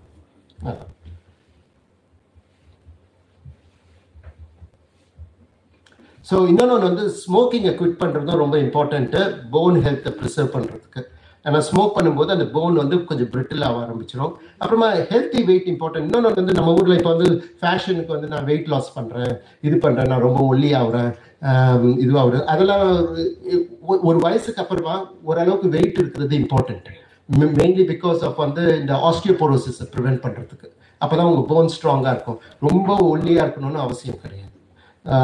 அது வந்து அஹ், அப்பதான் வந்து போன் மாஸ் டென்சிட்டி இருக்கும். ஓகேங்களா? அந்த ஃபுட்வேர் போட்டிருக்கீங்கல்ல சார் அதுல ஸ்பெஷலா வந்து ஆஹா. பக்கிள்ஸ் வச்ச பக்கிள்ஸ் வச்சு ரைட்டா பாருங்க அது எவ்வளவு சிம்பிளான இது. பக்கிள்ஸ் வச்சா அவங்க கீழே விழ போறது இல்லை. இது இது இதுக்கு தான் மூல உள்ள கவர்மெண்ட் வேணும். இப்ப மூல உள்ள கவர்மெண்ட் தான் இருக்குது. ஓகே நம்ம வந்து அட்வைஸ் ம், பண்ணணும் ம். ஓல்டேஜ் பீப்புள வந்து இந்த மாதிரி பக்கிள்ஸ் வச்சு போடணும். இன்ஸ்டெட் ஆஃப் ம். சப்பல்ஸ் பண்ணணும் டெஃபினெட்லி டெஃபினெட்லி ஆமாம் ஏன்னா அது அது இருக்கிறதுனால அவங்களுக்கு அந்த grip எல்லாம் கிடைக்கும். தடுக்கி விழ மாட்டாங்க. சிம்பிள் இதுதான். அது வந்து அவங்க லைஃப் சேவிங் இதுவாக இருக்கும். அண்ட் இந்த இக்கிகாய் பிரின்சிபல்ஸை பற்றி கொஞ்சம் சொல்லணும்னு நினச்சேன். ஏன்னா இப்போ நம்ம ஆசிரியர் வந்து அவரோட ஆக்டிவிட்டீஸை பற்றி பேசிட்டு இருந்தோம்ல. எப்படி சுறுசுறுப்பாக இருக்கிறது இதில் முக்கியமான விஷயம் என்னென்னா எல்லாரும் நினச்சிக்கிறாங்க இப்போ எனக்கு வந்து ஐம்பது வயசானா நான் ரிட்டையர்ட் ஆகிடுவேன் ஐம்பத்தி ஏழு வயசானா ரிட்டையர்ட் ஆகிடுவேன் ஆனால் ஜப்பானில் இருக்கவங்களாம் யாருமே ரிட்டையர்ட் ஆகிறது கிடையாது. ஜப்பானில் வந்து ரிட்டையர்ட் ஆகணும்னு அவசியமும் கிடையாது. நீங்க உங்க தொழில இருக்கீங்கன்னா உங்களோட இதுவை வந்து நீங்க வேலையை இது பண்ணீங்கன்னா அது நீங்க ரிட்டையர்ட் ஆகணும்ல அந் சில பேருக்கு அந்த வேலையை ஒரு டாப்ஸ் இருக்கும். அவங்க ரிட்டையர்ட் ஆகலாம். அவங்க ரிட்டையர்ட் ஆகிட்டு வேற ஒரு வேலையும் பார்த்துக்கலாம். இல்லைன்னா வந்து அவங்க வந்து வாலண்டரி ஒர்க் பண்ணலாம். இந்த வாலண்டரி ஒர்க் பண்ணுறதுனால அவங்க மூளை ரொம்ப ஸ்டிமுலேஷன் வந்து அவங்க இந்த சோஷியல் ஆக்டிவிட்டீஸில் இருக்கும்போது அவங்க எப்போதுமே இளமையாக இருப்பாங்க. இது இது வந்து ஒரு டெஃபினட்டிவ் இது. யாரெல்லாம் ரிட்டையர்ட் ஆகிட்டு வீட்டில் உட்காடுறாங்களோ அவங்களுக்கு அவ்வளவுதான். நினைச்சுக்கலாம் ரிட்டையர்டு ரிட்டையர்மெண்ட்னா என்னன்னா வந்து அது ப்ரீ டெத் சென்டென்ஸ்னு ஆயிடுது. அப்படி இருக்கக்கூடாது. அவங்க அட்லீஸ்ட் வாலண்டியர் ஒர்க் பண்றதுக்கு எவ்வளவோ இருக்குது. இப்போ வந்து நீங்க ஒரு ஸ்கூல் டீச்சரா இருந்தாங்கன்னா அதுக்கப்புறமா இலவசமா சொல்லிக் கொடுங்க. ரெண்டு பேருக்குன்னா சொல்லிக் கொடுங்க. அது வந்து பண்ணும்போது என்ன நடக்குதுன்னா உங்களுக்கு உங்களுக்கு ஒரு மனசு இது கிடைக்குது. ப்ளஸ் வந்து இது நீங்க மற்றவங்களுக்கு ஆக்சுவலா பண்றது இல்லை அது உங்களுக்காக தான் பண்ணிக்கிறீங்க. ஸோ அது உங்களுக்காக பண்ணிக்கிறதை ஏன் பண்ணாம இருக்கிறீங்க? ஸோ ஒன்ஸ் அது பண்ணீங்கன்னா அப்பதான் உங்களுக்கு அதுல இருக்க சந்தோஷம் தெரியும். Um, வீட்டில் சும்மா உக்காந்துக்கிட்டு இருக்கிறவங்க தான் டீட்டரேட் ஆகி போயிட்டு இருக்கிறவங்க ஸோ அது ஒரு முக்கியமான இது. ஜப்பான்ல அந்த ஒரு இக்கிகாயின்ற ஒரு ஒரு ஒரு ஊர் அந்த ஊரோட பேர் மறந்துடுச்சு. ஐயாக்கு தெரியும் நினைக்கிறேன். ம். அந்த ஊர்ல இருக்கிறவங்க எல்லாருமே நிறைய பேர் நூறு வயசு இருந்தவங்க. நூறு நூறு நூற்றி வயசு நூற்றி பத்து வயசு இருக்கிறவங்க. ஸோ அவங்கள வந்து பார்த்த ஒரு இது. அதில் வந்து முக்கால்வாசி பேர் எண்பது தொண்ணூறு வயசில் கூட ரிட்டையர்ட் ஆகுறது கிடையாது. அவங்க வேலை செஞ்சுக்கிட்டு தான் இருக்கிறாங்க. நம்ம ஊரில் இந்த மனப்பக் மனம்னு சொல்கிறோம்ல இந்த மனசு தான் ரொம்ப இம்பார்ட்டன்ட் ஐயோ இப்போ எனக்கு ரிட்டையர்மெண்ட் ஏஜ் என்னன்னு தெரியல. ஐம்பத்தேழு அறுபது வயசு ஆகிட்டா எனக்கு ரிட்டையர்மெண்ட் வந்துச்சு. அது அவன் வந்து ஏதோ ஒரு விஷயத்துக்காக வச்சிருக்கான். அவனுக்கு அதுக்கு மேலே வந்து அவனுக்கு வந்து உன்னை வச்சுக்கிறதுக்கு அவனுக்கு ஆசை இல்லை. அதனால அவனை தொடுத்துடுறான் அது தெரியாது. இதுக்கும் நமக்கும் எந்த ஒரு சம்பந்தமும் கிடையாது. நம்ம எவ்வளவு தூரம் வேலை செஞ்சுக்கிட்டு போயிட்டு இருக்கிறோமோ அதுதான் நமக்கு நல்லது. அப்படி வேலையில தான் இன்னொன்னு ஒரு ரிசர்ச் இருக்குது. பேடு ஜாப்ல இருக்கிறவங்களோட unpaid job voluntary work பண்றவங்களோட physical health and mental health வந்து இன்னும் பெட்டரா இருக்கு. ஸோ இங்க இருக்கிற எல்லா தோழர்களும் அதுல பண்றீங்க. ஸோ அதனால தான் நீங்க மனசு அளவுலையும் உடம்பு அளவுலையும் இளமையா இருக்கிறதுக்கு ஒரு முக்கியமான காரணம் அதுதான். ஏன்னா வந்து எப்ப பார்த்தாலும் வந்து இந்த காசு கொடுத்தாதான் பண்ணுவேன்னு சொல்றது. ஏதோ ஒரு எதிர்பார்த்து பண்றது. எந்த ஒரு விஷயத்தை எதிர்பார்த்து பண்ணும்போது அதுக்கு வரக்கூடிய பெனிஃபிட் ரொம்ப கம்மி. எதிர்பார்ப்பு இல்லாம பண்ணும்போது தான் அதோட பெனிஃபிட் அதிகமா இருக்கும். அதே மாதிரி வந்து இந்த இவங்க ஜாப்பனீஸ் வந்து சுறுசுறுப்பா இருப்பாங்க. ஆனா படத்துல ஒரு படத்துல என்ன சொல்ற ஒரு ஆங்ஷியஸா ஓடிக்கிட்டு இது பண்ணிட்டு அப்படி பண்ண மாட்டாங்க. அதாவது வந்து ஒரு ஒரு ஒரு சிக்கனோட கழுத்தை வெட்டி விட்டா எப்படி ஓடிட்டு அது மாதிரி பண்ண மாட்டாங்க. அவங்க எது பண்ணாலும் நிறுத்தி நிதானமா பண்ணுவாங்க. ஆனா சுறுசுறுப்பா இருப்பாங்க. ம். ஸோ இதை வந்து என்ன சொல்றதுன்னா மைண்ட்ஃபுல்னஸ்ன்னு சொல்றது. ஸோ மைண்ட்ஃபுல்னஸ் இதோட படி இப்போ நான் பேசுறேன் அந்த பேச்சில் மட்டும் என்னோட கவனம் இருக்குது. உங்க மேல எனக்கு கவனம் இருக்கிறது உங்களுக்கு இந்த செய்தி போகணுன்ற விஷயத்துல கவனம் இருக்கிறது அதுக்கு பேர் தான் மைண்ட்ஃபுல்னஸ் இப்ப நான் பேசிட்டு இருக்கும் போதே ஐயோ எனக்கு பசிக்குது நான் என்ன போய் சாப்பிடுறதுன்னு நினைச்சிட்டு இருந்தா அதுக்கு பேர் மைண்ட்ஃபுல்னஸ் கிடையாது. அப்போ என்ன ஆகுதுன்னா என்னோட என்னோட ஸ்பீச் வந்து உங்களுக்கும் போய் சேராது. எனக்கும் இன்னும் பசி இருக்க ஆரம்பிச்சிடும் ஸோ அதனால அந்த மைண்ட்ஃபுல்னஸ் அவங்க வந்து அந்த ஜென் ஃபிலாசபியை ஃபாலோ பண்றவங்க அந்த மைண்ட்ஃபுல்னஸோட பண்ணும்போது ஒரு ஒரு விஷயமும் சிறப்பாக இருக்கு அதே மாதிரி வந்து அவங்க ஃபுல்லாக சாப்பிட மாட்டாங்க. அவங்க வந்து ஒரு ஒரு செவன்டி பர்சன்ட் தான் சாப்பிடுவாங்க. நம்மள மாதிரி ஒரு சாம்பார் தயிர் எல்லாம் போட்டு ஒரு ஒரு அடி அடி அடிச்சு ஒரு மிக்சியில் போட்டு அடிச்சு ஒரு கிரைண்டரில் உள்ள விடுறது கிடையாது. ஆக்சுவலி அவங்களோட ஃபுட்டு பார்த்தோம்னா நம்ம அவங்க சுஷின்னு ஒரு விஷயத்த சாப்பிடுவாங்க. சுஷின்னு அந்த சுஷி வந்து ஒரு அரிசி ப்ராடக்ட் தான் அது. ஆனால் அதனால அது வந்து இவ்வளோண்டு தான் இருக்கும். நாம சாப்பிட்ற மாதிரி ஒரு குவிச்சு வச்சு சாப்பிட்றது இல்லை. அந்த குவிச்சு வச்சு சாப்பிட்றது பெரிய தப்பு. அது யாரும் சொல்றது கிடையாது. அதுதான் பெரிய பாய்சன்ஸ் நம்மளை வந்து குவிச்சு வச்சு சாப்பிட்டா ரொம்ப ஸ்ட்ரென்த்து கிடச்சிரும் அது கிடச்சிரும்னு. அதுதான் ஒரு சாபக்கேடுன்னு தெரியல. அவங்க இவ்வளோண்டா சாப்பிடுவாங்க. அந்த சுஷின்னு அதை வந்து சா சாப்பிட்டுட்டு சாப்பிடும்போது அதில் மட்டும் ஃபோக்கஸ் பண்ணி சாப்பிடுவாங்க. அதனால தான் புத்தர்கிட்ட வந்து ஒரு வாட்டி ஒருத்தர் கொஸ்டின் கேட்டாங்க. என்னையா நீ பண்ணுறதா நானும் பண்ணுறேன் ஆனால் உன்னை மட்டும் இந்த சமுதாயமே அப்படி மதித்து தலையில் தூக்கி வச்சுட்டு இருக்குதுன்னு. நீயும் தூங்குற நானும் தூங்குறேன் நீயும் சாப்பிட்ற நானும் சாப்பிட்றேன். நீ பண்ணுறதுக்கும் நான் பண்ணுறதுக்கும் என்ன வித்தியாசம் இருக்குதுன்னு. புத்தர் வந்து ஒன்றே ஒன்று தான் சொன்னார் நான் தூங்கும்போது வெறும் தூங்க தான் செய்வேன். சாப்பிடும்போது வெறும் சாப்பிட தான் செய்வேன். இதுதான் ஆன்சர் இதுதான் புத்தருக்கும் அதர் மனுஷங்களுக்கும் உள்ள வித்தியாசம். அதுதான் மைண்ட்ஃபுல்னஸ் அதுதான் அவங்க ஃபாலோ பண்ணுவாங்க. அதே மாதிரி வந்து உங்களை சுற்றி வந்து நல்ல மனிதர்களை வைத்துக் கொள்ளுங்கள். நல்ல ஃப்ரெண்ட்ஷிப் அதுதான் இந்த சோஷியல் கனெக்டட்னஸ் அது. எப்போதுமே உங்களை சுற்றி வந்து சில நெகட்டிவ் பீப்புள்ஸ் இருக்க தான் செய்வாங்க நெகட்டிவ் பீப்புளெலாம் யாருமே இங்கே கெட்டவங்கன்னு நான் அந்த அர்த்தத்தில் சொல்லலை. இப்போ வந்து நீங்கள் வந்து இது மாதிரி ஒரு நல்ல விஷயத்துக்காக நீங்க பேசிட்டு இருக்கிறீங்கன்னா அவங்க வந்து எதுக்கு இப்ப நீங்க நீங்க மேடம் சொன்னாங்க இந்த செருப்பு வந்து இந்த மாதிரி போட்டா நல்லா இருக்கும் உடனே வந்து பக்கத்து வீட்டுக்காரன் சொல்லுவான் என்னோட இவன் வந்து அப்படிலாம் போட மாட்டான். அவன் வெறும் செருப்பு போட்டு அவன் வந்து சூப்பராக நடக்கிறான். டிஸ்கரேஜிங் இதெல்லாம் சொல்லுவாங்க. ஸோ இதை மாதிரி டிஸ்கரேஜிங் பீப்புள் கிட்ட இருந்து கொஞ்சம் தள்ளி இருந்தா உங்க வாழ்க்கை சிறப்பாக இருக்கும். ஆ இன்னொன்று எனக்கு ரொம்ப பிடிச்சது இந்த ஸ்மைலிங் இது. ஸ்மைலிங் இது வந்து இந்த எந்த ஒரு இதுக்கும் மேமல் மேமலியன் இதுக்கு எந்த ஒரு இ- இயற்கை கொடுத்தது? மனிதர்களுக்கு மட்டும்தான் அந்த ஸ்மைலிங் இது இருக்குது. நாய் சிரிக்க மாட்டுது பூனை சிரிக்கல ஆனா மனிதன் மட்டும்தான் சிரிக்கிறான். அந்த அதுக்கு தான் அதுக்கு பேர் தமிழ்ல அழகா புன்னகைன்னு வச்சாங்க. இருக்கிற நகைகள்லயே ரொம்ப காஸ்ட்லியான இது. எந்த டைமண்ட் எந்த இதுவும் அதுக்கு நிகரா கூட வராது. ஏன் அது அப்படின்னா ஒரு ஒரு தடவையும் நீங்க சிரிக்கும் போது ஒரு ஒரு தடவையும் நீங்க ஸ்மைல் பண்ணும்போது உங்க பிரெயின்ல இருந்து இம்பார்ட்டன்ட் ஹார்மோன் செக்ரேட் ஆகுது. ஆக்சிடோசின்ற ஒரு ஹார்மோன் செக்ரேட் ஆகுது. அதே மாதிரி வந்து டோப்பமின் செக்ரேட் ஆகுது. ஸோ இந்த மாதிரிலாம் ஹார்மோன் செக்ரேட் ஆகும்போது அது உங்களை ஹெல்த்தியா வச்சுக்குது. உங்களோட கார்டியோவாஸ்குலர் சிஸ்டத்தை இம்ப்ரூவ் பண்ணுது. உங்களோட மனசை சந்தோஷமா வச்சுக்குது. ப்ளஸ் வந்து உங்க கார்டியோவாஸ்குலர் சிஸ்டத்தை இம்ப்ரூவ் பண்ணுறதுனா உங்களை ஹார்ட் அட்டாக்கை ப்ரிவென்ட் பண்ற விஷயம் இதெல்லாம். இதெல்லாமே வந்து இப்போ ரிசர்ச்ல பார்த்துட்டு இருக்கிறாங்க. ஸோ சிரிப்பு. அதே மாதிரி டிமென்ஷியா ப்ரிவென்ஷன் அதாவது மறதி நோயை ப்ரிவென்ஷன் பண்றதுக்கு வந்து ரிசர்ச் பண்ணிட்டு இருக்கும்போது முன்னாடி எல்லாம் சொல்லுவாங்க கிராஸ்வேர்ட் பசில் எல்லாம் பண்ணுவாங்க. இந்த கிராஸ்வேர்டு பண்றது அதே மாதிரி வந்து ம், மத்த இது மியூசிக் கத்துக்கிறது இதெல்லாம் பண்ணுவாங்க. அந்த ரிசர்ச்லயும் அதே மாதிரி தான் ஒரு விளைவு வந்துச்சு. இதெல்லாம் பண்றதுனால ஒன்றும் டிமென்ஷியா ப்ரிவெண்ட் ஆகாது. ஒரே ஒரு இது வந்து சொல்லிச்சு. டிமென்ஷியாவை ப்ரிவெண்ட் பண்றதுக்கு ஒரு முக்கியமான இது என்னன்னா சோஷியல் சோஷியல் கனெக்டட்னஸ் எப்படின்னா சமுதாயத்தினோட கனெக்ட் பண்றது. அதுதான். அதுதான் இங்க இருக்கவங்க எல்லாம் செஞ்சுட்டு இருக்கிறீங்க. சோஷியல் கனெக்டட்னஸ் ஆனா ஒரு சிம்பிள் திங் வாக்கிங் போறது. வாக்கிங் போறது ட்ரெட்மில்ல வாக் பண்றது கிடையாது. ட்ரெட்மில்ல சினிமா பார்த்துக்கிட்டு வாக் பண்றது கிடையாது. நீங்க வெளியே போயிட்டு ஏதோ ஒரு பார்க்லயோ எங்கேயோ போய் வாக் பண்ணும்போது உங்க எதிர்க்க வரான்ல அவனை பார்த்து சிரிக்கிறது. உம்னா மூஞ்சியோட வாக் பண்ண வேண்டாம். அதோட கொடுமை எதுவும் இல்லை. எதிர்க்க வரவனை பார்த்து சிரிக்கிறது. அதே மாதிரி எதிர்க்க வரவனுக்கிட்ட ஒரு ஹலோ சொல்றது. சும்மா ஒரு பேச்சு பேசுறது. இத மாதிரி பண்றவங்களுக்கு டிமென்ஷியா குறையுதுன்னு கண்டுபிடிச்சிருக்காங்க. மற்ற வகையில வந்து எதோ பண்ணி நான் வந்து இப்போ புதுசாக கிராஸ்வேர்டு கற்றுக்கிறேன் இதை பண்ணுறேன் அதை பண்ணுறேன்லாம் சொல்கிறதெல்லாம் ஒன்றும் குறையிறது கிடையாதான் இப்படி பண்ணாதான் குறையுதான் ஸோ இது சிம்பிள் தானே? பண்ணலாம்ல? ரொம்ப சிம்பிள் சிரிக்கிறது. உட்காந்துட்டு இருக்கும்போதே சிரிங்க. அவ்வளோதான் இன்னொன்னு சிரிக்கிறதுக்கு காரணமே தேவை கிடையாது. நம்ம எல்லாம் எப்போதுமே நினைச்சுக்கிட்டு இருக்கிறோம். ஏதோ ஒரு ஜோக் அடிச்சாதான் சிரிக்கணும். ஏதோ ஒரு விஷயம் நல்லதா விஷயம் நடந்தாதான் சிரிக்கணும் தேவையே கிடையாது. சும்மா உங்க மசில் ஃபேஷியல் மசில்ஸ் வந்து சும்மா ஒரு ஒரு தடவையும் சிரிக்கும் போது அது வந்து எவ்வளவோ பெனிஃபிட்ஸ் கொடுக்குது. இதுக்கு போயிட்டு பத்தாயிரம் ரூபாய் செலவு பண்ணிட்டு வைத்தியம் பார்க்கறதுக்கு இதெல்லாம் தேவையில்லை அந்த சிரிப்பு புன்னகை நாட் ஓன்லி அது வந்து ரிலேஷன்ஷிப்பை இம்ப்ரூவ் பண்றது மட்டும் இல்லை. என்னோட தங்கை வந்து ஒரு டென்டிஸ்ட் அவங்க இதுல ஒரு போர்ட்ல நான் ஒரு இது பார்த்தேன் நான். ஸ்மைல் um, uh, அந்த நம்ம சிரிக்கும் போது கரெக்ட்ஸ் வந்து எனி ஃபிளாட் லைனோ ஏதோ ஒன்று இருந்துச்சு.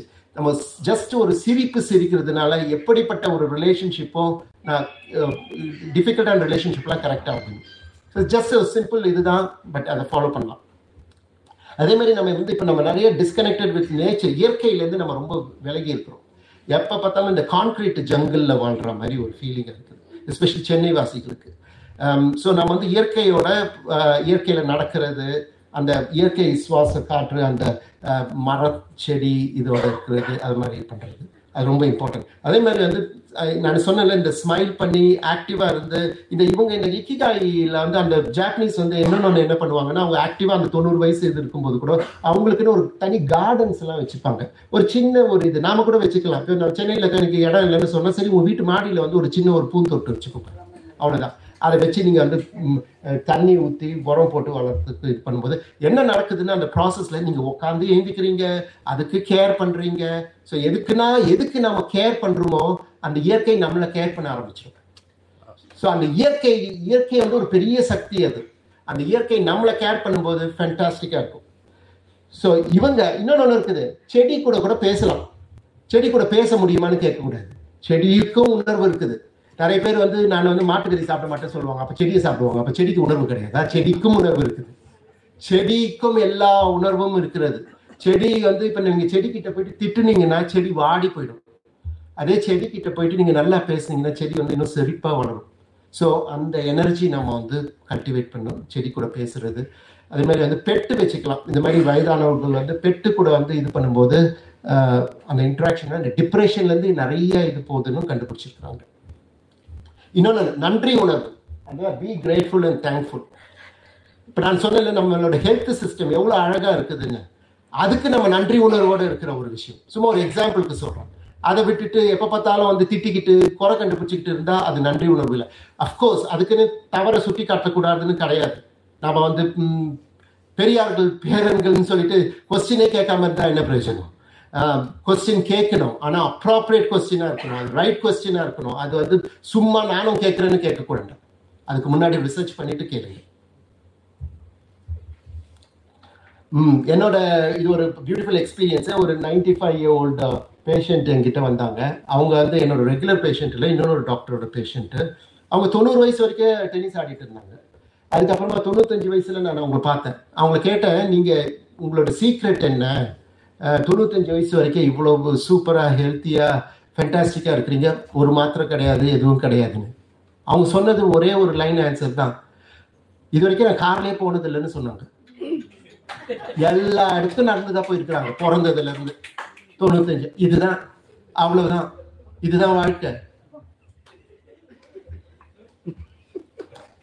ஸோ இன்னொன்று ஒன்று நிறைய பேர் வந்து ஃப்ளைட்டில் போகிறது ரோடில் நடந்து போகிறது இதெல்லாம் தான் ஹையஸ்ட் ரிஸ்க்குன்னு நினச்சிட்டு இருப்பாங்க. ஏன்னா வந்து ஃப்ளைட்டில் இருந்து நிறைய பேர் ஃப்ளைட்டில் போகிறதுக்கே பயமாக இருக்கும். ஏன்னா செத்து போயிட்டு போகிறோம் எல்லாரும் ஒரு நாள் சாவ போகிறோம் தான். ஆனால் எப்படி வாழ்கிறோன்றது தான் முக்கியம். எவ்வளோ நாள் வாழ்கிறோம்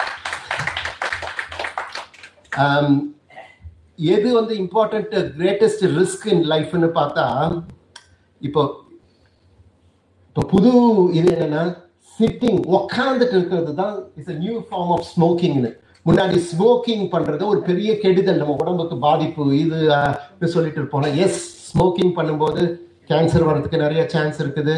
கார்டியோவாஸ்குலர் ரிஸ்க் ஃபேக்டர்ஸ் அதிகமாகுது. இதெல்லாம் இருக்குது.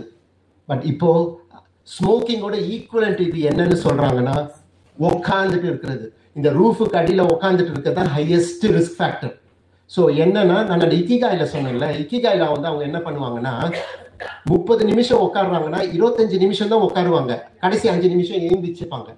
சும்மா உட்காந்து ஏந்திக்கும் போதே நம்ம மசில்ஸ் எல்லாம் ஸ்ட்ரெச் ஆக ஆரம்பிக்கும். அதுவே ஒரு பெரிய ஒரு பெனிஃபிட் அப்புறமா ஏஞ்சி நடக்கிறது. ஸோ வந்து எவ்ரி வந்து தேர்ட்டி மினிட்ஸ்க்கு ஒரு வாட்டி பண்ணுறது இல்லை வந்து எவ்ரி ஒன் ஹவருக்கு வந்து every one hour fifty minutes வரைக்கும் உட்காந்துட்டு இருந்து லாஸ்ட் டென் மினிட்ஸ் எழுந்திரிச்சு நடக்கிறது. ஸோ உட்காராதீங்க இதுதான் ரொம்ப இம்பார்ட்டன்ட்டு ஸோ um, ஏன் அது இம்பார்ட்டன்ட்னா யார் ரொம்ப நேரம் உட்காந்துட்டு இருக்காங்களோ அவங்களுக்குலாம் வந்து ஹார்ட் அட்டாக் அதிகமாக வருது அவங்களுக்குலாம் ஸ்ட்ரோக் அதிகமாக வருது. டயபெட்டிஸ் வருது. கேன்சர் வருது இதெல்லாம் வந்து சும்மா வந்து வருதுன்னு சொல்கிறது இல்லை இதெல்லாம் எல்லா ரிசர்ச்லேயும் பார்த்துட்டு சொல்கிற ஒரு விஷயம். அதே மாதிரி அவங்களுக்கு யார் ரொம்ப உட்காந்துட்டு இருக்காங்களோ யார் படுத்துட்டு இருக்கிறாங்களோ அவங்களுக்கு தான் நிறைய மென்டல் இஷ்யூஸும் இருக்குது. இந்த மாதிரி டிப்ரெஷன் ஆங்ஸைட்டி அது மாதிரி விஷயம்லாம். மெட்டபாலிக் சிண்ட்ரோம்ன்றது அது அதுவும் அது இது ரிலேட்டட் இதுதான். இது இது ஒரு இன்ட்ரெஸ்டிங் ஒரு ஸ்டடி அது. ஒரு ஸ்டடியில் வந்து ரெண்டு குரூப் ஆஃப் பீப்புள் எடுத்துட்டாங்க. ஒரு குரூப் ஆஃப் மென் வந்து ஒரு இருபத்தி மூணு அவர் வந்து ஒரு வாரத்தில் டிவி பார்க்க வச்சாங்க. இன்னொன்று ஒரு குரூப் ஆஃப் பீப்புள் வந்து பதினோரு மணி நேரம் தான் வந்து டிவி பார்க்க வச்சாங்க. ஒரு வாரத்துக்கு. ஒரு நாளில் கிடையாது. அதுக்குள்ள வந்து இருபத்தி மூணு மணி நேரம் ஜாலியாக பார்த்துட்டு இருக்கலாம் ஒரு வாரத்துக்கு இருபத்தி மூணு மணி நேரம். ஸோ இது மாதிரி வந்து ஒரு வாரத்துக்கு இந்த ரெண்டு குரூப் ஆஃப் பீப்புளும் எடுத்து இவனை இருபத்தி மூணு மணி நேரம் நீ டிவியே உட்காந்துட்டு ராஜா. நீ வந்து பதினோரு மணி நேரம் உட்காந்துருன்னு சொல்லிட்டாங்க ஸோ வந்து அதுக்கப்புறமா அவங்களோட கார்டியோவாஸ்குலர் ரிஸ்க் ஃபேக்டர் எடுத்து பார்த்தா இருபத்தி மூணு மணி நேரம் டிவியே பார்த்துட்டு இருந்தவனுக்கு வந்து அறுபத்தி நாலு பர்சன்டேஜ் வந்து அதிக chances of getting heart attack and stroke so வந்து அதுலேருந்து தெரிஞ்சுக்கலாம். உட்கார்றது எவ்வளோ பெரிய ரிஸ்க்குன்னு அதே மாதிரி வந்து இந்த டயபெட்டிஸும் வந்து ஹண்ட்ரட் அண்ட் டுவெல் பர்சன்டேஜ் வந்து இன்க்ரீஸ் ஆகுது ஜஸ்ட் பை உட்காந்துட்டு இருக்கிறதுனால. அதே மாதிரி உட்காந்துட்டு நிறைய நேரம் உட்காந்துட்டு இருக்கும்போது டிவிடின்னு சொல்லக்கூடிய டீப் வெயின் த்ரோம்போசிஸ் வரும். அதனால தான் நீங்கள் ஏரோப்ளேன்ல போகும்போது உங்களை வந்து அந்த சாக்ஸ் போட சொல்லுவாங்க இல்லை எழுந்திரிச்சு நடக்கணும்னு சொல்லுவாங்க. ஸோ இதெல்லாம் ஃபாலோ பண்ணும் எஸ்பெஷலி ஓல்டர் பீப்புள் அதே மாதிரி வந்து அவங்களுக்கு வந்து நடக்கிற இது தண்ணி குடிக்கணும். ஸோ இல்லாட்டி கிளாட் ஃபார்ம் ஆகிடும் காலில். அந்த கிளாட் காலில் ஃபார்ம் ஆகுது சம்டைம்ஸ் வந்து இன்க்ரீஸ் ரிஸ்க் ஆஃப் அந்த கிளா கிளாட் வந்து ஹார்ட்டுக்கு போயிடும். ஹார்ட்டுக்கு போய் இமீடியட் டெத் வர்றதுக்கு சான்ஸ் இருக்குது um, எப்படி நான் உட்காந்துட்டே இருக்கிறேன்? எப்படி uh, அவாய்ட் பண்ணுறது நான் ஒரு என்னோட பேஷண்ட்ஸ்க்கு சொல்லுவேன். இதுதான் நான் பேஷண்ட்டுக்கு சொல்கிறது um, உட்கார்றதுலருந்து எப்படி நம்ம இது பண்ணிக்கலாம்? எப்பெல்லாம் உங்களுக்கு வந்து படுக்கிறதுக்கு ஆப்பர்ச்சுனிட்டி கிடைக்குது? லைன் டவுன் ஆப்பர்ச்சுனிட்டி கிடைக்குதோ அப்போல்லாம் உட்கார பாருங்க. எப்பெல்லாம் உங்களுக்கு உட்கார்றதுக்கு ஒரு ஆப்பர்ச்சுனிட்டி கிடைக்குதோ அப்பெல்லாம் நிற்க பாருங்க. எப்பெல்லாம் நிற்கிறதுக்கு உங்களுக்கு ஒரு ஆப்பர்ச்சுனிட்டி கிடைக்குதோ அப்பெல்லாம் நடக்க பாருங்க. எப்பெல்லாம் நடக்கிறதுக்கு ஒரு ஆப்பர்ச்சுனிட்டி கிடைக்குதோ அப்போ வந்து வேகமாக நடக்க பாருங்க முடிஞ்சா ஓட பாருங்க. ஸோ இது சிம்பிள் இதுதான். அதில் வந்து இது பண்ணலாம். இது ஏன் இது இம்பார்ட்டன்ட்னா இப்போ வந்து நான் சொல்லுவேன் நான் ஆஃபீஸில் வேலை செஞ்சுன்னு இருக்கேன். நான் உட்காந்துட்டானே வேலை செய்யணும். கட்டாயம் கிடையாது. நின்றுட்டு கூட வேலை செய்யலாம். முடிஞ்ச அளவுக்கு நின்றுட்டு வேலை செய்யலாம். நான் என் பேஷண்ட்டை நான் நின்றுட்டு தான் பார்ப்பேன். முடிஞ்ச அளவுக்கு. நான் வந்து ஒரு எனக்கு வந்து கழுத்து ஆப்ரேஷன் வந்து இப்போ சில வருஷங்களுக்கு முன்னாடி பண்ணும்போது அந்த டாக்டரை பார்த்தேன் நான். அவர் எப்படி பார்ப்பாருன்னா வந்து அவங்க அவங்க சேரே கிடையாது. அங்கே பேஷண்ட்டுக்கு மட்டும்தான் சேரு அங்கே கியூபிக்கல்ஸ் மாதிரி இருக்கும். அவர் வந்து ஒரு ஒரு கியூபிக்கல்ஸ்க்கும் நடந்து வந்து பேஷண்ட்டை பார்த்துட்டு போயிடுவார். உட்காந்து கதை பேசிட்டு இது பண்ணிட்டு இருக்கிறதெல்லாம் அங்கே இது கிடையாது. அந்த உட்காந்துட்டு இருக்கிறதுனால அந்த இது இப்போ வந்து இந்த உட்கார்றதுக்குனால இப்போ நிறைய பெரிய கம்பெனிஸ்ல கூகுள்ஸ் அந்த மாதிரி கம்பெனிஸ்ல வந்து ஸ்டாண்டிங் டெஸ்க் வச்சிருக்கிறாங்க. நீங்க வந்து உட்காந்துக்கிட்டு காலையில போயிட்டு மத்தியானம் வரைக்கும் இது மாதிரி உட்காந்துட்டு அப்புறம் மத்தியானம் சாப்பாடு சாப்பிட்டுட்டு திரும்பி உட்காந்து தூங்கிட்டு சேரை தேய்ச்சிட்டு வர்றதெல்லாம் வேண்டாம்னு சொல்றோம். அதனால அந்த என்னென்னு சேரை தேய்க்கிறோம் அதுக்குலாம் சொல்ல முடியாது. நின்றுட்டு அதை மாதிரி தேய்க்க முடியாது. ஸோ அதனாலேயே எவ்வளோ பெரிய பெனிஃபிட் இருக்குது. ஸோ அது ஒரு இம்பார்ட்டன்ட் இது இருக்குது. அதே மாதிரி வந்து நான் சொல்லக்கூடிய உங்களுக்கு ஒரு ஆப்பர்ச்சுனிட்டி டு லீவ் இருந்துச்சுன்னா சர்வீஸ் டு அதர்ஸ் அதுதான் இம்பார்ட்டன்ட் எப்படி உங்களுக்கு எல்லா ஆப்பர்ச்சுனிட்டியும் உங்களுக்கு உட்காரத்துக்கு ஆப்பர்ச்சுனிட்டி கிடையாது நடக்கிறது போறது சொன்ன மாதிரி வாழ்றதுக்கு ஆப்பர்ச்சுனிட்டி இருக்கும்போது மற்றவங்களுக்கு உதவியா இருங்க. அவ்வளவுதான். ஸோ அப்படி இருக்கும்போது அந்த உதவி உங்களுக்கு நிறைய வந்து சேர்ந்துடும் ஸோ வந்து லிவ் ஓல்டு லைஃப்ன்றது அது ஒரு நல்ல ஒரு இது என்னன்னா நம்ம வந்து ஓல்டேஜ் வந்து நம்ம வாழ்றதே கிடையாது. அது வாழுங்கன்னு சொல்றது. அதுதான் லிவ் ஓல்டு லைஃப் அந்த ஒரு இது பார்க்கும்போது கெட் அப்டேட்டட்னு இருக்குது இல்லை அந்த ஸ்லைடை போடும்போது அது பார்த்தோன்னே எனக்கு என்ன ஞாபகம் வந்துச்சுன்னா முன்னாடி கலைஞர் வந்து ஒரு இருபது முப்பது வருஷத்துக்கு முன்னாடி அப்போ ட்விட்டர் வரும்போது அப்பவே அவர் வந்து அதை வந்து ட்விட்டர்ல இது பண்ணிட்டு இருந்தார். அந்த இதுக்கு கலைஞரோட இது நான் பார்த்துருக்குறேன். அப்போ அவர் அப்டேட் பண்ணிக்கிறாரு அந்த வயசுல. லேப்டாப்பில் லேப்டாப்ல பண்றாரு. ஸோ அதை பார்க்கும்போது எனக்கு கலைஞர் ஞாபகம் தான் வந்துச்சு. ஸோ இத மாதிரி இருக்கிறவங்க எப்போதுமே அவங்க தன்னைத்தானே எப்போதுமே அப்டேட் பண்ணிட்டே இருக்கிறது. ஸோ அது ரொம்ப இம்பார்ட்டன்ட் அதே மாதிரி வந்து அந்த சோஷியல் ஆக்டிவிட்டி இந்த சோஷியல் ஆக்டிவிட்டியில இது பார்க்குற ஒரு இது இவங்க வந்து ஒரு ஹோம்ல இருக்கிறாங்களோ என்னவோ ஹோம்ல இருக்கும்போது இன்னொன்னு ஒன்று அவங்க அவங்க துணையை தேடிக்கலாம். அதுவும் ஒரு ஆப்பர்ச்சுனிட்டி அங்க. வேற ஒரு புது ரிலேஷன்ஷிப் புது பார்ட்னர்ஷிப் எடுத்துக்கிட்டு போகலாம் ஸோ அது ஒரு முக்கியமான ஒரு விஷயம். இந்த சமுதாயம் சொன்ன அந்த சாஸ்திரம் இது இது எல்லாத்தையும் தூக்கி போட்டுட்டு வாழ்க்கைக்கு என்ன தேவையோ அதை பண்ணிக்கலாம் சமுதாயம் எப்போதுமே கண்டிஷன் பண்ணிட்டு நம்மளை வந்து மேல விடாம பண்றது தான் சமுதாயத்தோட முக்கியமான இது. அந்த சமுதாயத்துல சொன்ன நிறைய இது வந்து எல்லாத்தையும் கொஸ்டின் பண்ணணும். கலாச்சாரத்தினால நம்ம வந்து ஒரு கல்யாணம் பண்ண அடுத்தது கல்யாணம் பண்ணக்கூடாது. இந்த கொஸ்டின் பெரியார் கொஸ்டின் பண்ணாரு. அதனால தான் வந்து நிறைய ஈவன் பிராமின்ஸ்க்கு வந்து பெரியாரால் தானே வந்து அவங்க வந்து மொட்டை அடிச்சு வீட்டில் உட்கார வைக்காம ஒரு அழகா அவங்களுக்கு ஒரு சொஃபிஸ்டிகேட்டட் லைஃப் கிடைச்சிச்சு. அதே மாதிரி ஒரு கல்யாணம் முடிஞ்சு ஒரு கல்யாணம் ஃபெயிலியர் ஆச்சுன்னா அடுத்த கல்யாணம் பண்ணிக்கணும். பண்ணிக்க வேண்டாம்னா அது அவங்கவுங்க இஷ்டம். ஆனா இந்த சமுதாயம் சொல்ற கோட்பாடுகள் இது எல்லாத்தையும் கொஸ்டின் பண்ணிட்டு இருந்தாவே இதுவாகும் அதான் சோஷியலி ஆக்டிவ் சிம்பிள் எக்ஸசைஸ் தான் நம்ம பத்தி பேசணும். Required medical treatment medical treatment சொல்லும்போது உங்க டென்டல் ட்ரீட்மெண்ட்டும் இம்பார்ட்டன்ட் நிறைய பேருக்கு வந்து பல்லுல தான் பிரச்சனை நடக்கும். ஸோ அந்த பல்லையும் ஃபுல்லா பாத்துக்கிறது வருஷத்துக்கு ரெண்டு வாட்டினா போய் உங்க டாக்டரை போய் பார்த்து ரெகுலர் செக்அப் பண்ணிக்கிட்டு ஒரு நல்ல டாக்டரை வச்சு பண்ணிட்டு இருந்தீங்கன்னா உங்க ஓவரால் ஹெல்த்தை ரொம்ப அழகா பார்த்துக்கலாம். ஸோ ஏஜிங் வந்து ஒரு நேச்சுரல் ப்ராசஸ் தான். எல்லாருமே ஏஜ் ஆக போகிறோம் அந்த குரோனலாஜிக்கல் ஏஜ்னு சொல்லக்கூடிய பயாலஜிக்கல் ஏஜ் எல்லாருக்குமே நடக்க தான் போகுது. பட் அது அதை நான் ஏஜிங்னு சொல்ல மாட்டேன். ஏன்னா சில பேர் இருபத்தஞ்சி முப்பது வயசுல கிழமை மாதிரி பேசிட்டு இருப்பாங்க. என்ன என் வாழ்க்கை முடிஞ்சிருச்சு என்ன பண்றது? இதுக்கப்புறமா என்னத்த பண்ணி என்னத்த இது இருக்குதுன்னு. அதுக்கு அது பேச்சை கேட்கறதுக்கே இது.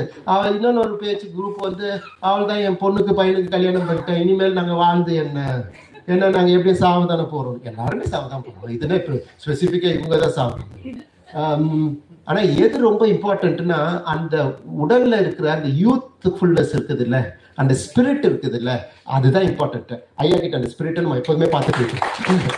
ஸோ இவங்கெல்லாம் வயதாகிறதே கிடையாது. அதே மாதிரி வயசு ஆவாமே வயதான முதியோர்கள் எத்தனையோ பேர் இருக்கிறாங்க. அதையும் நம்ம டெய்லி பார்க்குறோம். ஸோ வயசுன்றது ஒரு ஃபேக்டரே கிடையாது. அந்த யூத்ஃபுல்னஸ் தான் ஃபேக்ட் அந்த யூத்ஃபுல்னஸ் நம்ம மனசுல நம்மளோட இதுதான் இருக்குது. நான் நெகட்டிவ் பீப்புள் அவாய்ட் பண்ணுங்கன்னு சொன்னல நிறைய கிரா இவங்க இப்படிதான் பேசிட்டு இருக்கிறாங்க. இ- இங்க இருக்கிறவங்க இந்தியால இருக்கிறவங்க நான் இனிமேல் என்ன பண்றது? அவ்வளவுதானே பொறுப்பெல்லாம் முடிஞ்சு போச்சு. பொறுப்பு வந்து இங்க இன்னொன்னு ஆஹ் ஆ அதை பத்தியும் பேசணும். பொறுப்புன்றது இவங்களுக்கு பெரிய ஒரு இது என்னன்னா அவங்க தான் தான் தான் அவன் அவன் குடும்பம் இதோட அவங்க பொறுப்பு முடிஞ்சு போச்சு. இது மனித வாழ்க்கை கிடையாது. மனித வாழ்க்கை அதையும் தாண்டிய ஒரு விஷயம். யார் ஒருத்தரோட பொறுப்பு வந்து அதையும் தாண்டி வெளியே போதோ அவன் அவன் வந்து அப்படி பேசவே மாட்டான். ஐயோ என் பொண்ணு கல்யாணம் பண்ணிட்டேன் அதனால வந்து என் பொறுப்பெல்லாம் முடிஞ்சு போச்சுன்னு பேச மாட்டான். அவன் உ- இருக்கிற ஒவ்வொரு நாளும் அவன் மற்றவங்களுக்கு சொசைட்டிக்கு எப்படி சர்வ் பண்றதுன்னு பார்ப்பான். ஏதோ ஒரு வகையில. காசா தான் கொடுக்கணும்னு அவசியம் கிடையாது. ஈவன் சிம்பிள் ஸ்மைல் வந்து இன்னொருத்தரோட லைஃப்ல வந்து ஒரு பெரிய டிஃப்ரென்ஸை மேக் பண்ணும். எனக்கு தெரிஞ்ச ஒருத்தவங்க வந்து ரிட்டையர்ட் ஆயிட்டாங்க. அது வரைக்கும் அவங்க ரிட்டையர்ட் ஆகிற வரைக்கும் ஹாப்பியா இல்லை. ஆனா அதுக்கப்புறம் அவங்க வந்து நிறைய பேர் சூசைட் பண்ணிக்கிறவங்களுக்கு வந்து போன்ல வந்து ஒரு சும்மா வந்து ஒரு ஜஸ்ட் ஹியர் பண்றது அவங்களோட கஷ்டத்தை கேட்கறது அப்ப எத்தனையோ பேரோட சூசைட் ப்ரிவென்ட் ஆச்சு. அதனால அவங்க சந்தோஷமாயிட்டாங்க. அவங்க வாலண்டியர் தான் இது பண்ணாங்க. ஸோ அவங்க டிப்ரெஷன்ல இருந்தவங்க அவங்களுக்கு சரியாயிடுச்சு டிப்ரெஷன் மாத்திரை எல்லாம் எதுவுமே தேவையில்லை. ஸோ மற்றவங்களுக்கு என்ன பண்றோமோ அதுல தான் இருக்குது. ஸோ அந்த கீ வந்து அந்த யூத்ஃபுல்னஸ்ன்ற கீ எங்கே இருக்குது? அது நம்ம கையில தான் இருக்குது அந்த கீ அது வந்து அந்த கீ எப்படி ஆக்டிவேட் பண்ணுறது அந்த சோஷியல் ஆக்டிவிட்டிஸ் மூலமாக தான் ஆக்டிவேட் பண்ண முடியும். அது ஒரு அருமையான ஒரு விஷயம். அதை பண்ணுனா நம்ம வந்து வயது ஆகுறது குரோன் பயாலஜிக்கல் குரோனாலஜிக்கல் ஏஜில் மட்டும்தான் ஆகும். யூத்தாக எப்போதுமே உள்ளத்தில் இருப்போம். பெரியார் வந்து தான் இறக்குறதுக்கு மூணு நாளைக்கு முன்னாடி வரைக்கும் சமுதாயத்துக்காக அந்த மூத்திரச்சட்டியை தூக்கிட்டு பிரச்சாரம் பண்ணவர். அது அது பண்ணதோட ஒரு விளைவு தான் நம்ம இன்னைக்கு இன்னைக்கு உட்காந்து இன்னைக்கு பேசிக்கிட்டு இருக்கோம். ஸோ இதை நான் சொன்னது நான் சும்மா வந்து சொல்றது கிடையாது. பெரியார் பண்ணதோட பின்னாடி இருக்கிற சயின்ஸ் வந்து அது எல்லாமே ரிசர்ச்ல வந்து பேக் பண்ணது தான். எவிடன்ஸ் பேஸ்ட் ஒன்று அது ஸோ நம்மளுக்கு தெரிஞ்சவங்க வந்து தந்தை பெரியார் இருக்காங்க கலைஞர் ஆசிரியர் ஐயா இருக்கிறாங்க மதர் துரேசா அவங்க அவங்களால முடிஞ்ச ஒரு விஷயம். என்ன பண்ண முடிஞ்சோம் இப்போ மத திருவிசா எடுத்துக்கிட்டா என்ன பண்ணாங்க அவங்க? அந்த கருணை அந்த கம்பேஷன் அந்த கைண்ட்னஸ் அது. அது மற்றவங்களுக்காக எப்பவுமே கொடுத்துட்டு இருக்கிற ஒரு இது. அவங்க எவ்வளவு வருஷம் உயிரோடு இருந்தாங்க? சந்தோஷமா இருந்தாங்க? யாருமே தொடமாட்டேன்னு சொன்ன லெப்ரசி பேஷன்ஸ் எல்லாம் தொட்டாங்க. ஸோ இதுதான் வந்து நம்ம கேரிங்னு சொல்றது. நான் டிமென்ஷியா பத்தி ஜஸ்ட் மென்ஷன் பண்ணிடுறேன். ஏன்னா இது ஜீரியாட்ரிக்ஸ் பத்தி பேசுறதுனால. டிமென்ஷியால நிறைய வகை டிமென்ஷியா இருக்குது. அல்சைமஸ் டிமென்ஷியா வந்து காமன் டைப்பு அது இல்லாமல் வந்து வாஸ்குலர் டிமென்ஷியா இருக்குது. மோஸ்ட் ஆஃப் தி பீப்புளுக்கு வந்து இந்த காம்பினேஷன் வரும். Alzheimer's and vascular dementia combination O sir Tamil ஓ சரி சரி ஆ வர ம் ஓகே ஓகே டிமென்ஷியான்றது அந்த மறதி நோய்னு சொல்றது. இது நம்ம சரியா புரிஞ்சுக்கணும். எல்லாருக்குமே ஒரு ஏஜுக்கு அப்புறமா ஏன் எந்த ஏஜ்ல நமக்கு சில சில மறதிகள் வரும். இப்போ நம்ம ஒரு ரூமுக்கு போவோம். எதுக்கு அந்த ரூமுக்கு போகணும்னே தெரியாது. அவரை பார்ப்போம். இவர் பேர் எனக்கு தெரியுமே. சரியா இப்போ தெரிய மாட்டேதுன்றது தோணும் நமக்கு. அது வந்து அதை நான் டிமென்ஷியான்னு சொல்ல மாட்டேன். ஸோ இது நம்ம தெரிஞ்சுக்கணும். ஏன்னா நிறைய பேர் இந்த மாதிரி ஒரு ஃபீலிங்ஸ்லாம் வரும்போது அவங்க ஓ எனக்கு டிமென்ஷியா வந்துடுச்சா? எனக்கு ம எனக்கு இந்த வியாதி வந்துடுச்சான்னு பயந்துடுறாங்க. பயந்து இருப்போம் இதுக்கு தான் வந்து ப்ராப்பர் டயக்னோசிஸ் இம்பார்ட்டன்ட் அது வந்து இந்த ஜீரியாட்ரிக் டாக்டர்ஸ் தான் பண்ண முடியும். அது பண்ணுறதுக்கு ஏன்னா அவங்க சில டெஸ்ட்டெல்லாம் வச்சுருக்குறாங்க. இன்னொன்று இதில் ஒரு ஆச்சரியமான ஒரு விஷயம் என்னென்னா யார் வந்து ரொம்ப பயப்படுறாங்க ஐயோ எனக்கு டிமென்ஷியா வந்துடுச்சு ஐயோ எனக்கு மாற்றி வந்துச்சுன்னு? நீங்கள் சந்தோஷமா இருக்கலாம் உங்களுக்கு டிமென்ஷியா வரலன்னு ஏன்னா டிமென்ஷியா வந்தவங்க பயப்படவே மாட்டாங்க. அவங்களுக்கு தெரியாது அவங்களுக்கு மறதி இருக்கிறதே தெரியாது. அப்போதானே அவங்க பயப்படுவாங்க. இவங்க தான் பயப்பட வேண்டியது இருக்கும். டிமென்ஷியா இல்லாதவங்க. ஏன்னா இது நார்மல் மறதிகள்.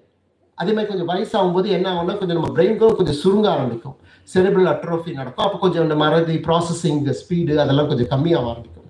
ஸோ அதெல்லாம் ஓகே அதெல்லாம் வந்து மைல்டு காக்னேட்டிவ் இம்பேர்மெண்ட் இல்லை ஏஜ் ரிலேட்டட் காக்னேட்டிவ் இம்பேர்மெண்ட்னு சொல்லுவோம். Which is all fine that is different to dementia ஏன்னா நிறைய பேர் வந்து டிமென்ஷியாவும் இந்த நார்மல் இதையும் போட்டு குழைக்க குழப்பிக்கிறாங்க மறதியும். குழப்பிக்கிட்டு வந்து அவங்க ரொம்ப டிப்ரெஷனுக்கு போயிடுவாங்க. இன்னொன்று ஒரு விஷயமும் இருக்குது. சில பேருக்கு டிப்ரெஷன்னால அவங்களுக்கு மறதி மாதிரி காமிக்கும். அதுக்கு பேர் நம்ம சூடோ டிப்ரெஷன் சொல்லுவோம். சூடோ சாரி சூடோ சூடோ டிமென்ஷியான்னு எப்படின்னா ஏன் அப்படி வருதுன்னா இப்போ டிப்ரெஷன் இருக்கிறவங்களுக்கு ஆங்ஸைட்டியும் சேர்ந்து வரும். உடன்பிறவா சகோதரிகள் மாதிரி. டிப்ரெஷனும் ஆங்ஸைட்டியும் எப்பெல்லாம் இருக்கிறாங்களோ சகோதரியும் கூட இருப்பாங்க. ஸோ உடன்பிறவா சகோதரி ஆங்ஸைட்டி டிப்ரெஷன் இருக்கிறவங்களுக்கு அவங்க கொண்டு ஃபோக்கஸ் பண்ண முடியாது. கான்சென்ட்ரேட் பண்ண முடியாது. Um, ஸோ அவங்க ஃபோக்கஸ் பண்ண முடியாது கான்சென்ட்ரேட் பண்ண முடியாததுனால அவங்களுக்கு வந்து அந்த மெமரியில் வந்து அந்த இது விஷயமே வந்து ரிஜிஸ்டர் ஆகாது. ஒன்ஸ் எதுவுமே ரிஜிஸ்டர் ஆகட்டும் எப்படி அவங்க ரிட்ரீவ் பண்ண முடியும்? ஸோ அது வந்து டிப்ரெஷன் சம்மந்தப்பட்டது மனநிலையை சம்மந்தப்பட்டது அது டிமென்ஷியா கிடையாது. ஸோ இதை தான் டாக்டர்ஸ் வந்து பிரித்து பார்க்கணும். இது உங்களுக்கு உண்மையான டிமென்ஷியா இருக்குது நார்மல் ஏஜ் ரிலேட்டட் இருக்கா? இப்போ டிப்ரெஷனுக்கு வந்து சில மாத்திரைகள்லாம் இருக்குது. Um, பட் ஆனால் அந்த டிப்ரெஷன் மாத்திரை வந்து கரெக்டாக நம்ம யூஸ் பண்ண தெரியணும். Um, ஆனால் அதோட முக்கியம் வந்து இந்த டிமென்ஷியா ப்ரிவென்ஷன் தான் முக்கியம். ஏன்னா அந்த மாத்திரைகள்னால பெருசா ஒன்றும் பண்ண முடியாது. ஆனால் இன்னொன்று ஒரு பதினஞ்சு இருபது வருஷத்துல வந்து சயின்ஸ் அட்வான்ஸ் ஆகும்போது அந்த அந்த ரிசர்ச் எல்லாம் நடந்துட்டு இருக்குது. மெடிகேஷன்ஸ் கொண்டு வர பார்க்குறாங்க பிரெயினில் சிப்ஸ் வைக்க பார்க்குறாங்க சிப்ஸ்னா நம்ம எஸ்பி சேகர் சொன்ன சிப் இருக்காங்க மைக்ரோசாஃப்ட் சிப் வந்து தலையில வந்து வைக்க பார்க்குறாங்க ஸோ வந்து அந்த மைக்ரோசாஃப்ட் சிப்பை வந்து தலையில வச்சு அவங்க மெமரியை வந்து பூஸ்ட் பண்ண பார்க்குறாங்க ஸோ நிறைய அட்வான்சஸ் வரப்போகுது பட் ஆனால் அது வ- வரும்போது வந்துக்கிட்டோம் அது வரத்துக்கு பதினஞ்சு இருபது வருஷம் ஆகும் ஆனால் இப்போதைக்கு என்ன பண்ணனா ப்ரிவென்ஷன் வராமல் தடுக்கிறது வராமல் தடுக்கிறதுக்கு தான் நான் இவ்வளோ நேரம் பேசிட்டு இருந்தேன் மற்றவங்க கூட பேசுறது மற்றவங்க கூட சிரிச்சு பழகுறது மற்றவங்களுக்கு உதவியா இருக்கிறது இதெல்லாம் பண்ணீங்கன்னா மற்றவங்களுக்கு நீங்க பண்ணல உங்களுக்கு தான் பண்ணிக்கிறீங்க. உங்களுக்காக மட்டுமே பண்ணிக்கிறீங்க. இது கோடி ரூபாய் கொடுத்தா கூட அது வந்து வராது. கோடி ரூபாய் உங்களுக்கு சம்பளம் கொடுத்தா கூட அது வராது. அது உங்களுக்கு ஆட்டோமேட்டிக்காக ஃப்ரீயாக கிடைக்கிற ஒரு இது. ஸோ அதெல்லாம் பண்ணணும். ஸோ இப்போ வந்து அறுபது வயசுக்கு மேலே வந்து இந்தியாவில் நான் அதை பார்த்தேன் இது வந்து இந்தியாவில் மட்டுமே வந்து ப்ரிவலன்ஸ் வந்து ஒரு செவன் பாயிண்ட் ஃபோர் பர்சன்டேஜ் இருக்கிறாங்க டிமென்ஷியா பேஷண்ட்ஸ் அதாவது வந்து எட்டு பாயிண்ட் எட்டு மில்லியன் பீப்புள் இருக்கிறாங்க டிமென்ஷியாவோட ஆனால் நிறைய பேருக்கு அது டயக்னோஸ் பண்ணியிருப்பாங்களா என்னன்னு தெரியல. அதில் முக்கியமான ஒரு விஷயம் வந்து என்ன பார்த்தாங்கன்னா டிமென்ஷியா வந்து ஒரு ஒரு ஸ்டேட்டுக்கும் வந்து வேரி ஆகுது. சில ஸ்டேட்டில் அதிகமாக இருக்குது சில ஸ்டேட்டில் கம்மியாக இருக்குது. அதே மாதிரி வந்து ஜெண்டர் வேரியேஷனும் இருக்குது. ஃபீமேல்ஸ்க்கு அதிகமாக இருக்கிறது பார்த்துருக்குறாங்க அதே மாதிரி வந்து எஜுகேஷன் டிபெண்ட் ஆன் எஜுகேஷன் கூட. படித்தவங்களுக்கு வந்து கொஞ்சம் கம்மியாக இருக்குது படிக்காதவங்க. பட் ஆனால் இதில் வந்து நமக்கு வந்து படித்தவங்களுக்கு படிச்சவங்களுக்கு வராதுன்னு கிடையாது. மார்கரெட் தேச்சர் வந்து ரொம்ப நிறைய படித்த ஒரு பிரைம் மினிஸ்டர்னு உங்களுக்கு தெரியும். ஆனால் மார்கரெட் தேச்சருக்கு டிமென்ஷியா வந்துச்சு. ஸோ வந்து அது மாதிரி இருக்குது. அதே மாதிரி வந்து ஒரு ஒரு ஸ்டேட்டுக்குள்ளேயும் அர்பன் ஏரியாஸ்ல ஒரு மாதிரி இருக்குது சப் ரீஜன் இதெல்லாம் நமக்கு இம்பார்ட்டன்ட் இல்லை அது பாலிசி டெவலப்பர்ஸ்க்கு அது இம்பார்ட்டன்ட் கவர்மெண்ட் லெவல் பாலிசி டெவலப்பர்ஸ்க்கு ஸோ ஜீரியாட்ரிக் கேர்ன்றது வந்து ஒரு ஒரு காம்ப்ளெக்ஸ் சப்ஜெக்ட் அந்த காம்ப்ளெக்ஸ் சப்ஜெக்ட்ல வந்து ஓல்டர் பர்சன் தான் சென்டர் ஆஃப் இது. ஸோ இந்த சென்டர்ல தான் நீங்க எல்லாம் இருக்கிறீங்க. உங்களுக்கு வந்து இவ்வளவு சப்போர்ட் இது தேவைப்படுது ஓகே ஸோ டைம் ஆயிட்டு இருக்குது. எதனா கொஸ்டின் இருந்தால் நம்ம கேட்டுக்கலாம். Alzheimer's, Alzheimer's and Parkinson's. I want to explain. Okay Alzheimer's and பார்க்கின்சன்ஸுங்களா sir அது அல்சைமஸ் வந்து ஒரு டிமென்ஷியா இது. டிமென்ஷியா மறதி நோயோட இது. அல்சைமஸ் வந்து மோஸ்ட்லி வந்து ஜெனட்டிக் இது. பரம்பரையா வரக்கூடிய ஒரு இதுன்னு சொல்றாங்க. அது இன்னும் கூட எது ஏன் வருதுன்னு யாராலையும் கண்டுபிடிக்க முடியல. அது வெறும் ஜெனட்டிக் ஃபேக்டர்ஸ் தான் ஒரு முக்கியமான காரணம். அது கிராஜுவலா வந்து அவங்களுக்கு வந்து மறதி வந்து போயிட்டு இருக்குது அவங்க வந்து யூஸ்வலா வந்து அந்த டயக்னோஸ் பண்ணது வந்து ஒரு எட்டுல இருந்து பத்து வருஷம் உயிர் வாழ்வாங்க அந்த எட்டுல இருந்து பத்து வருஷத்துல வந்து நீங்க வந்து இப்படி எடுத்துக்கலாம். சிம்பிளா பார்க்கணும்னா அவங்க வந்து எப்படி நம்ம வந்து குழந்தையில இருந்து அடல்ட் லைஃப் வரும். இவங்க திரும்பி அடல்ட் லைஃப்ல இருந்து குழந்தைக்கு போயிடுவாங்க. ஸோ அவங்களுக்கு மறதி ஒரு ஒரு செயல் செய்யறது ஒரு ஒரு இப்போ ட்ரெஸ் போடுறது கூட எப்படி போடணும்னு தெரியாது. அவங்களோட சொந்தக்காரங்களை ஃபேஸ் யாருன்னு தெரியாது. ஸோ இது மாதிரி அப்படியே ப்ரோக்ரெசிவ் பேக்வர்ட்ஸ் போயிட்டு அவங்க சாப்பிட்றது கூட மறந்துடுவாங்க சாப்பிட்றதே கஷ்டம். ஸோ ஒரு ஸ்டேஜில் போய் டெத்தில் முடியும். இது அல்சைமஸ் இது. பார்க்கின்சன்ஸ் வந்து பார்க்கின்சன்ஸ் தனி கேட்டகரி பட் பார்க்கின்சன்ஸ்லேயும் டிமென்ஷியா வரும். ஒரு ஸ்டேஜஸ் ஆஃப் இதில். பார்க்கின்சன்ஸ் அவங்க வந்து நடக்கிறது ரொம்ப ஸ்லோவா இப்படி நடப்பாங்க. ஒரு ரோபோட் நடக்கிற மாதிரி. ஃபேஷியல் எக்ஸ்பிரஷன் இருக்காது. நான் ஸ்மைலில் பற்றி சொன்னேன்ல அவங்க- பார்க்கின்சன்ஸ் பீப்புளால சிரிக்க முடியும் ஃபேஸ் எல்லாம் டைட் ஆகிடும் ஸோ இது பார்க்கின்சன்ஸ் பார்க்கின்சன்ஸ்லேயும் டிமென்ஷியா வரதுக்கு சான்ஸ் இருக்கு. ஜாம்பி லைஃப்னு சொல்ல முடியாது. ரொம்ப கஷ்டமான லைஃப் ஜாம்பி ஜாலியா இருக்கிறாங்க. அவங்களுக்கு தான் என்ன நடக்குதுன்னு தெரியாது. இவங்களுக்கு என்ன நடக்குதுன்னு தெரியும். Longevity? பார்க்கின்சன்ஸ்க்கு Parkinson's, Alzheimer's. அல்சைமஸ்க்கு eight to ten years after diagnosis on a rough basis but Parkinson's வந்து வேரி வேரிஸ் அது depends on what type of Parkinson's and வந்து யூஸ்வலி வந்து அவங்க டென் இயர்ஸ்க்கு நார்மலாக அதில் ஒன்றும் பெரிய பிரச்சனை இருக்காது. பார்க்கின்சன்ஸ்க்கு நல்ல மெடிகேஷன்ஸ் எல்லாம் இருக்குது. அல்சைமஸ்க்கு அவ்வளோ பெரிய மெடிகேஷன்ஸ் கிடையாது. இருக்குது ஆனால் அது அவ்வளோ எஃபெக்டிவ் கிடையாது. பார்க்கின்சன்ஸ்க்கு மெடிகேஷன்ஸ் இருக்குது சார் I got it. ஆமா அதான் ராத்திரியில எந்திக்கும் போது ஒரு ரெண்டு விஷயம் இருக்குது. ஒண்ணு தூக்க கலக்கத்துல நீங்க எந்திக்கிறீங்க இன்னொன்னு வந்து சடனா அப்படியே எழுந்திச்சிடுறீங்க இதே நீங்க காலையில எந்திக்கும் போது உங்களுக்கு கான்சியஸா ஸ்லோவா எழுந்திப்பீங்க இதுனா டக்குன்னு எழுந்திரிச்சு உங்களுக்கு ஒரு யூரினரி அர்ஜென்சி வருது வச்சுக்கோங்க. டக்குன்னு பாத்ரூம் ஓடணும். இப்போ டக்குன்னு எழுந்திக்கும் போது அந்த டிசைனஸ் சைக்கிள் கீழே விழுந்து உங்களுக்கு உழுந்த பிறகு தலையிலேருந்து ரத்தம் வந்து அதனால நீங்க உங்களுக்கு சுயநலவுக்கு வந்திருக்கீங்க சில பேருக்கு வந்து அப்படி கீழே விழுறதுனாலேயே அவங்க தலையில அடிபட்டு இன்டர்னல் ப்ளீடிங் ஆகும்போது அது வந்து பிரெயின் ஹெமரேஜ் ஆகும்போது அது ஸ்ட்ரோக்கு அதை மாதிரி காம்ப்ளிகேஷன்ஸ் அது அது கொஞ்சம் பிரச்சனையான ஒரு விஷயம்.